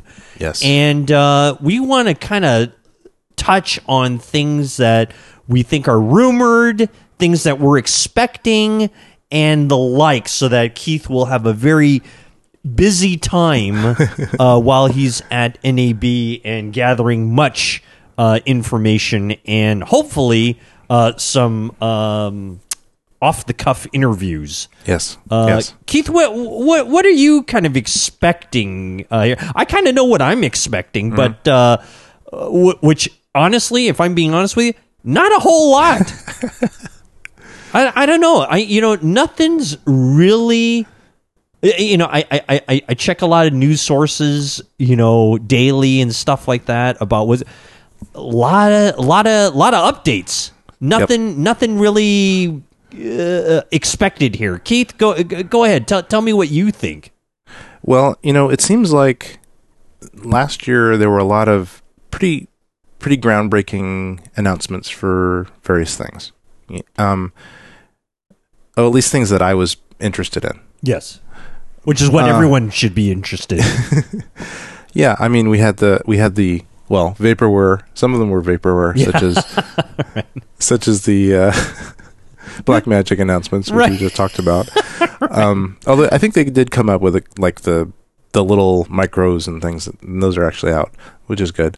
Um, and then we had the Canon C three hundred Mark two, which was kind of it was I, I felt like it was really cool, great camera, but it's also really expensive for what it does yep. in the, in this new market. Yep. I mean, I think they just they have their price set from f- three years ago, and then the F S seven came out, the Sony F S seven. They kind of dropped the price to half of what you would expect for that kind of camera. Yeah. And so, um, I kind of feel like we're kind of between cycles now. Like the stuff that came out isn't it's it's not old enough to come out with a new version of it. Yeah, like another F S seven. You're not going to come out with a new F S seven. You're not going to come out with another C three hundred Mark two. You're not going to come out with another Blackmagic Ursa because they can't. They haven't even come out with the last year's version. And watch all their calendars read two thousand fifteen. That would be great. Here we are, ladies and gentlemen. We promised. Um, you know, it, we haven't heard too many rumors uh, of amazing new things coming out. Yeah. Lots of little updates for existing things that are nice, but not, not earth-shattering. Um, yeah, so I think you're right. I mean, it's just, like, I don't really even know what to look for. And maybe maybe the first day of N A B, like on Saturday or Sunday or Monday, there's going to be tons of, like the, like the press room is going to be abuzz with with amazing, groundbreaking stuff from yeah. from somebody. Yeah. But for now, no, not much. Yeah, I mean... uh, uh, uh there was something that came across my desk that only because I, uh, you know, I had grown up uh, hearing about this camera, camera the the Hasselblad, right? Oh yeah, uh huh. Which is uh, what they're, they're expecting this medium format thing with. Uh, I think they're touting it one hundred megapixel sensor and four K raw video, and it you know it kind of looks like an iron. You know, I, it looks like a clothes iron. But, you know, it's Hasselblad, though. Don't disrespect the name of Hasselblad, right? Mm-hmm, mm-hmm. Is that the big news that we're... you know, I mean... Uh, I, I think I'm, it's I'm not just too for, sure. Yeah, that one's just for the people that have all these old Hasselblad lenses right. that, that they want to use, you know, reuse on something. Right. I think. I, I mean, I, you, you know, like, uh, uh, of course, me being the Panasonic fanboy that I am, I haven't heard anything about a new G H, uh, which actually might be due for a new version. It, it, wouldn't that be true? I, uh, hasn't G H four been out for at least a year and a half or so? It's actually been out a couple of years, almost to the day. Yeah, so... Yeah, I got mine two years ago. So, aren't, uh, so we're just about set for, uh, for a... Uh, G H five or something like that, I would assume. But, you know, no, no, I, I don't see many feelers out there for anything. If, if I were to bet, I would, I would, I would give you, I would give you, uh, even odds that, that the G H five will be announced. Really? Yeah. I'll just say, I'll, if you bet, if you bet me a dollar, I will give you a dollar back. Ah, so... Uh, so you basically, it's even. Yeah. Like you won't make any money on my I, I on won't my make bet. any money be, be, because the chances are are fairly decent that, that they might announce something. Yeah, um, and okay, so now, now say let, say they do. So let's just say that the, the, the one that's ripe, the ripest new announcement is the G H five. Okay. So so you... Rod what, Louie. What, what, what do you, Rod Louie, want to see in the G H five? Uh, I... I, I think what has to happen is, um, you know, low light performance is, you know, I don't know if we're ever going to see anything better out of, of Micro Four Thirds. Mm-hmm. Uh, but they seem to make little improvements with, with each one. Isn't that correct? Um, image quality wise, yes. And light sensitivity, yes. So little bit, little incremental things. I would like to see that ability uh, to uh, uh, to do better in low light. I think that that would just be that would make that camera, uh, uh, that would just put that camera into another level. Because right now, I think the A sevens are eating eating it alive. That's absolutely, Absolutely. Yeah. And, and, and in order to stay competitive with Sony and the A seven products, you know, you you, you got to come up big with the with the low light, because that's that's what it's all about right now. It is. It is. And honestly, I, I don't know if the technology that Panasonic is using can compete. Um, it's just a it's just a matter of physics, really. Right. Right. Um, I mean, they they'll get they can get better, but can they reach the full frame light gathering capabilities of the Sony? Not sure. Fra- frankly, I don't think it, it ever will. But you yeah. know what? But for a lot of people, because you know what, in in the price range that the G H four is at, it's very attractive to a lot of people. Oh yeah, it's an amazing deal. It's still an amazing deal. It's still just, still a great deal. Yeah, still, like I would re- still a great deal. I would recommend it for for most, you know, people that are shooting want to shoot video and also good stills. Yep. I would recommend it. It's yeah. just small, smaller, very ergonomic. Love the ergonomics, way better than the than the Sony's. Mm-hmm. Um, lightweight, lenses are small. Um, doesn't have the, the, the creamy shallow depth of field that the Sonys can get just because of the sensor size. Right. But other than that, there's good things about that. You can focus more easily. Um, it's better for like a run and gun situation because mm-hmm. the smaller sensors just have less have, have a longer depth of field. Um, you know, lots of great, great, great qualities to it. If they can, if they could keep the light sense, if they could double the light sensitivity, that would be great. You know, one stop more. Right. Of, of usable uh, sensitivity. And if they could kind of somehow get rid of the weird pattern grittiness that the image has. Right. Make it make the image a little bit more silky somehow.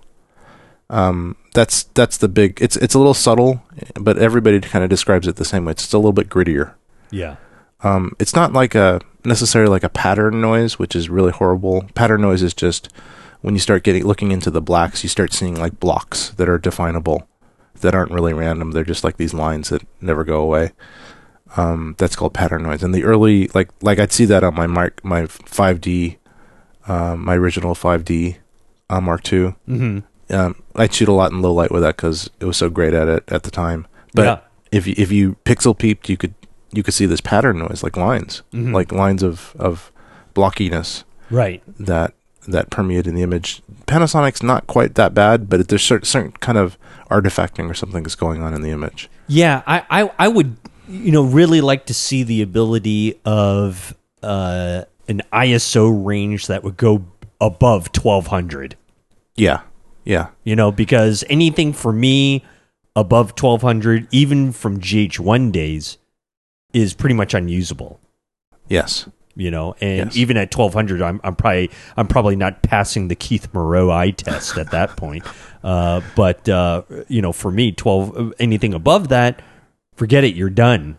Yeah, you know. Yeah. Uh, so so I'd like to see you know I'd like to see that improvement. I would also like to see faster Panasonic lenses. Uh, even even faster. Even faster. You know, mm-hmm. uh, you, you were you were good enough to to share with me uh, a link. Uh, to the Panasonic uh, two point eight uh, mm-hmm. prime lenses, the, the, the, the zooms. Oh, the zooms, yeah, like I mean, the, twelve sorry, to thirty-five. The, the twelve to thirty-five, mm-hmm. uh, two point eight. Mm-hmm. Beautiful lens. I mean, you know, some of the images that they get off there mixed with the G H four look terrific, right? Yes. L- it just looks great. It's a great uh, uh, lens, do- does a lot of stuff, but still two point eight. And yeah. even though you can get some great shots, wouldn't it be great to get a, you know, a two point oh or or you know or better? Yeah. So you want some you want some bigger, faster lenses. I like I like some new glass, mm-hmm. you know, and, and not have to rely on speed booster, not have to yeah. rely on you know on this crop framing stuff, you know. Yeah. Um, I'd like to see something like that, you know. So you'd you'd like to see a like a one point four zoom. I mean that. Uh, I I think that would be super expensive though. Okay, and, I think and that kinda, and probably big. It it it'd probably be super expensive. Probably be big. Probably wouldn't be able to put it on my Nebula.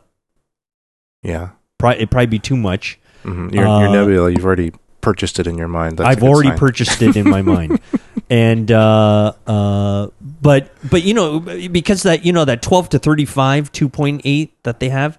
I, I think you'll because I know you have one. Mm-hmm. It, it's it's really the perfect match for for for the Panasonic cameras.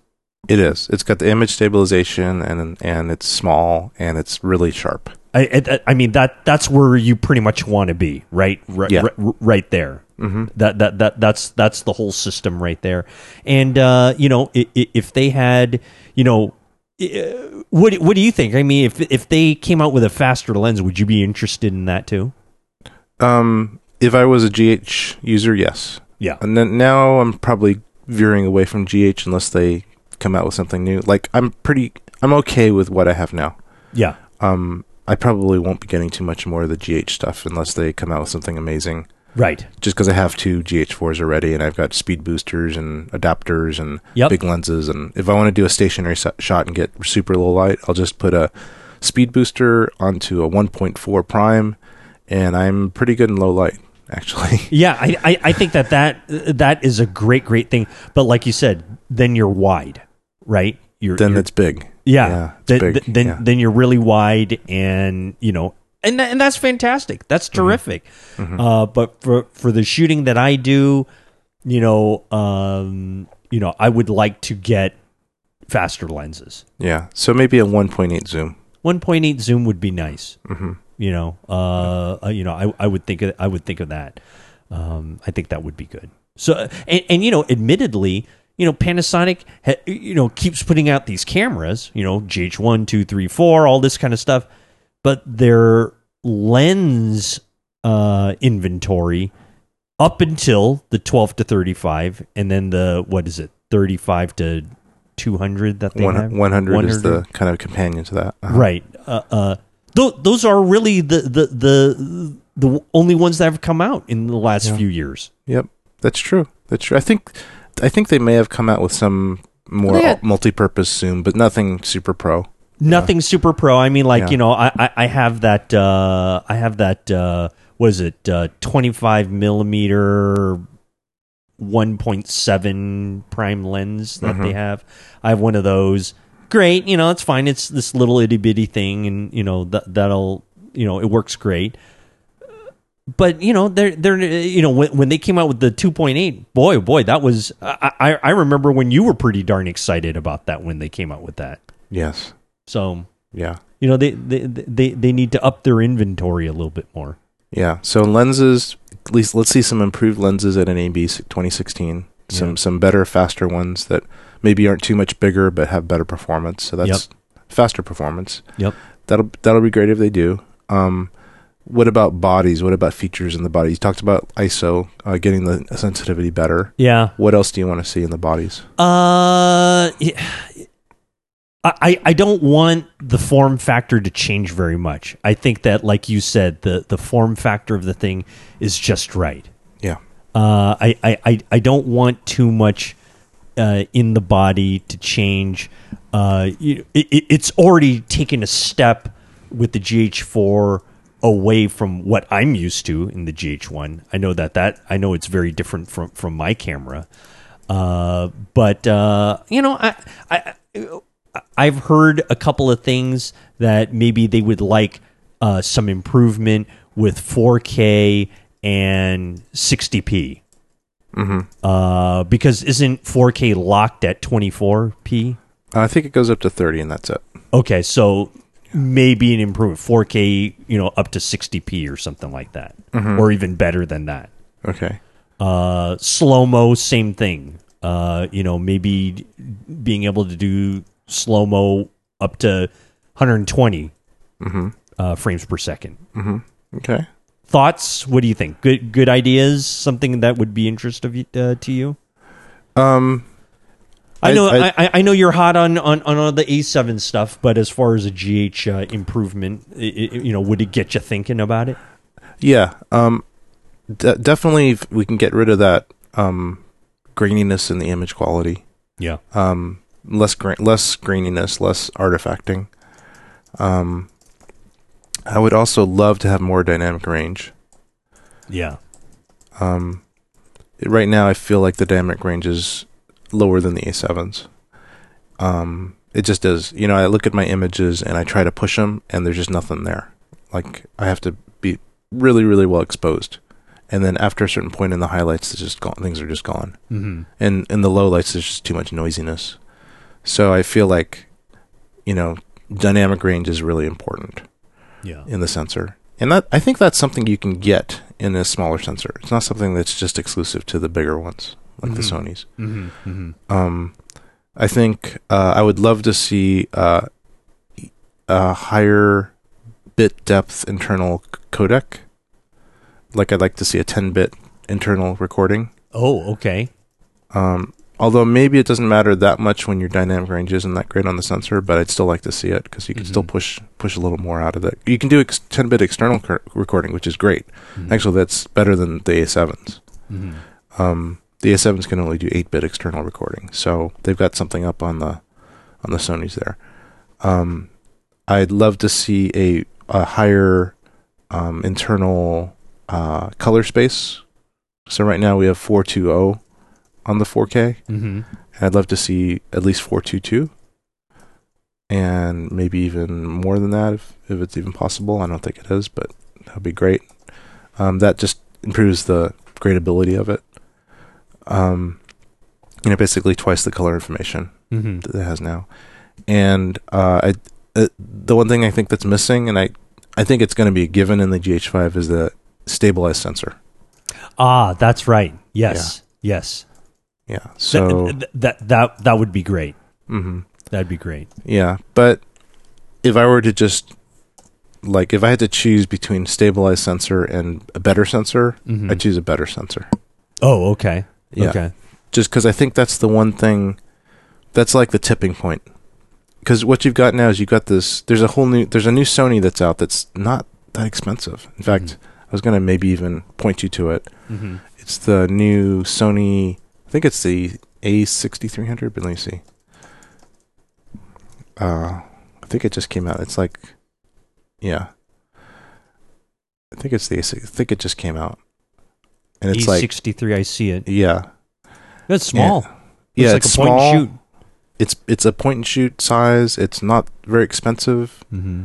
Um, it's got amazing autofocus. It's got a, I think it's A P S C. I'm, I'm, I don't think it's full frame, but I mean, if we look at the reviews on it, it's got, you know, five star reviews, and mm-hmm. it's like a thousand dollars. Um, it's got um a tilt. It's actually got a tilting L C D monitor. It's kind of like a like a like a like a cheaper version of the A seven series, like way cheaper, like mm-hmm. two thousand dollars cheaper. But with almost all the same features. Is it interchangeable lens, or is that a fixed yeah, lens? It's an E-mount lens. E-mount lens, huh? Yeah. So yeah. I don't know if it's full frame or not. Uh, no, it's A P S C. So it's it's kind of the smaller. It's like the old N E X, mm-hmm. uh, like N E X sevens and stuff that mm-hmm. size. But other than that, you know, so it's it's kind of like having a like a just a A P S C version of of the A sevens, but. You know, great low light, great sensitivity, great autofocus, and like a thousand dollars. This yeah. is like the G H four killer, in my opinion. Oh, you this think is, so? This yeah, one this, will. This one yeah. will hurt him. I feel like this is the Panasonic killer. Um, I mean, what, like, what more could you get in this for this price mm-hmm. point? Right. I mean, obviously you have to buy some kind of lenses and things for this, which will add up. Right. But for a body. I mean, it's like it's it's less than a G H four is going for now, and has similar performance to it. Yep. So I mean, there's limitations like the thirty minute video recording and other stuff like that. I don't know if it has four K internal recording or not, but uh, for for a kind of a hybrid that does do some, yeah, it, okay, it does internal four K thirty, mm-hmm. so that's great. Does full H D at one twenty p, full pixel readout. So yeah, it's got some great, great, great qualities. And this just came out. This came out like a month ago. So this is like, why would you even buy a G H four if you're considering it? Yeah, that you know what, and that's why I have a feeling something's going to be announced at N A B. Yeah, from from from Panasonic, because I mean, you know, Sony is on a tear with every type of camera that they're throwing out there right now. Yeah, yep. And Panasonic's got to, you know, they don't want to get left behind, you know, they're gonna right. have to they're gonna have to put something out pretty soon here.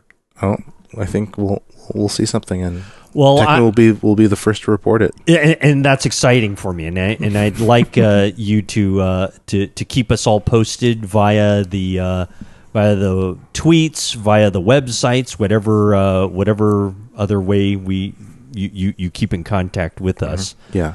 Uh, well, I'm excited for you. I'm excited that uh, that you're going to be going to N A B uh, again. Thanks, and uh, and representing us. Uh, mm-hmm. Tell everyone that uh, I said hello. And uh, if that doesn't get you thrown out of the building, I don't know what will. Uh, but uh, I, I expect a full report uh, from you, Keith. Um, will do. And uh, I will be paying attention um, half-heartedly as usual.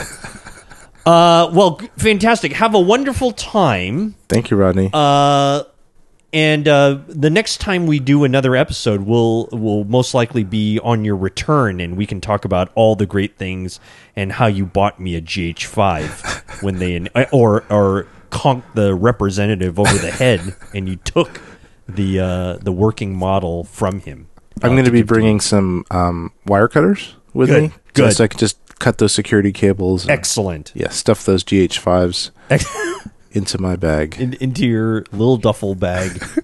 And that will be fantastic. Great, great. Well, good. Uh, you know, we are going to wrap up uh, this episode of Tech Move. Mm-hmm. But uh, as per usual, uh, ladies and gentlemen, we want to let you know of how you can find us, how you can help us, how you can support us uh, in various ways. Of course, we'd like you to always check us out. Uh, for our updates uh, on the web at our mm-hmm. website, which mm-hmm. is uh, w w w dot tech move podcast dot com. Mm-hmm. Uh, you can also subscribe to us on iTunes and look for us under Tech Move. Mm-hmm. Uh, we got a Facebook presence, Tech Move Podcast. We are on Twitter at Tech Move Podcast. Uh, you can also listen to us on Stitcher. Uh, just search Stitcher. Tech Move uh, is the word you want to put in there. Mm-hmm. Uh, but more importantly, and this is my favorite part, is where I throw it to Keith Moreau about talking about how to support us and uh, how we can beg for money. So, Keith, go ahead and uh, let them know how uh, the good folks out there in podcast land can help support the show. Oh, to support the show, we we get a commission from Amazon for anything you buy on Amazon. If you use this link, it's really easy. It's tech move podcast dot com slash Amazon. That'll bring you directly to Amazon, but it'll have a little cookie in there that will track your purchases for that particular session, and buy some big stuff. You know, buy some right. G H fives, buy some Ursa Minis, buy buy a whole bunch of stuff that isn't out yet, and and right. will never will never be out. and, and we'll get a cut of that. So we'll get a cut of that. Right, right. That's that. That's excellent. That's great. Good. Uh, well, uh, again, Keith, safe travels to you. Thank you, Rod. Uh, make sure you take, uh, you know, all the highest quality uh, recording equipment you can, like the uh, dictation machine. I will be taking my Betamax with the with a little sh- shoulder strap, shoulder strap connected recorder. To the V H S Betamax recorder. Excellent. And my tube camera, my tube. camcorder system. Very good. Weighs about thirty-five pounds. Right. It's very a throwback. Good. Very good. It'll be a throwback N A B. And then I want you to, when you get to the floor of the N A B, you say, "Hey, I'm all about old school here, fellas. None of none of your digital crap over and here." I, and I'll be put, whipping out my my high intensity spotlight, you know, right. heat guns. That'll be blinding people. I need the light. Sorry, guys. I need the light. You're going to have to put some neutral densities on your A sevens there. I need the light. Can we turn on the floor lights here, please? I need a little fill. Terrific. Great. Okay, great. Well, uh, Keith, again, uh, let us know what happens with N A B. We're, we'll, mm-hmm. we'll talk all about that on the next episode. Uh, but until that time, thank you so much, ladies and gentlemen, for giving us a listen. Please tell the neighbors, wake the kids, and uh, tell the rest of the family uh, to give us a listen. And uh, we will talk to you once we get back from N A B. For Keith Moreau, I am Rod Louie. And thank you again, ladies and gentlemen. You've been listening to Tech Move.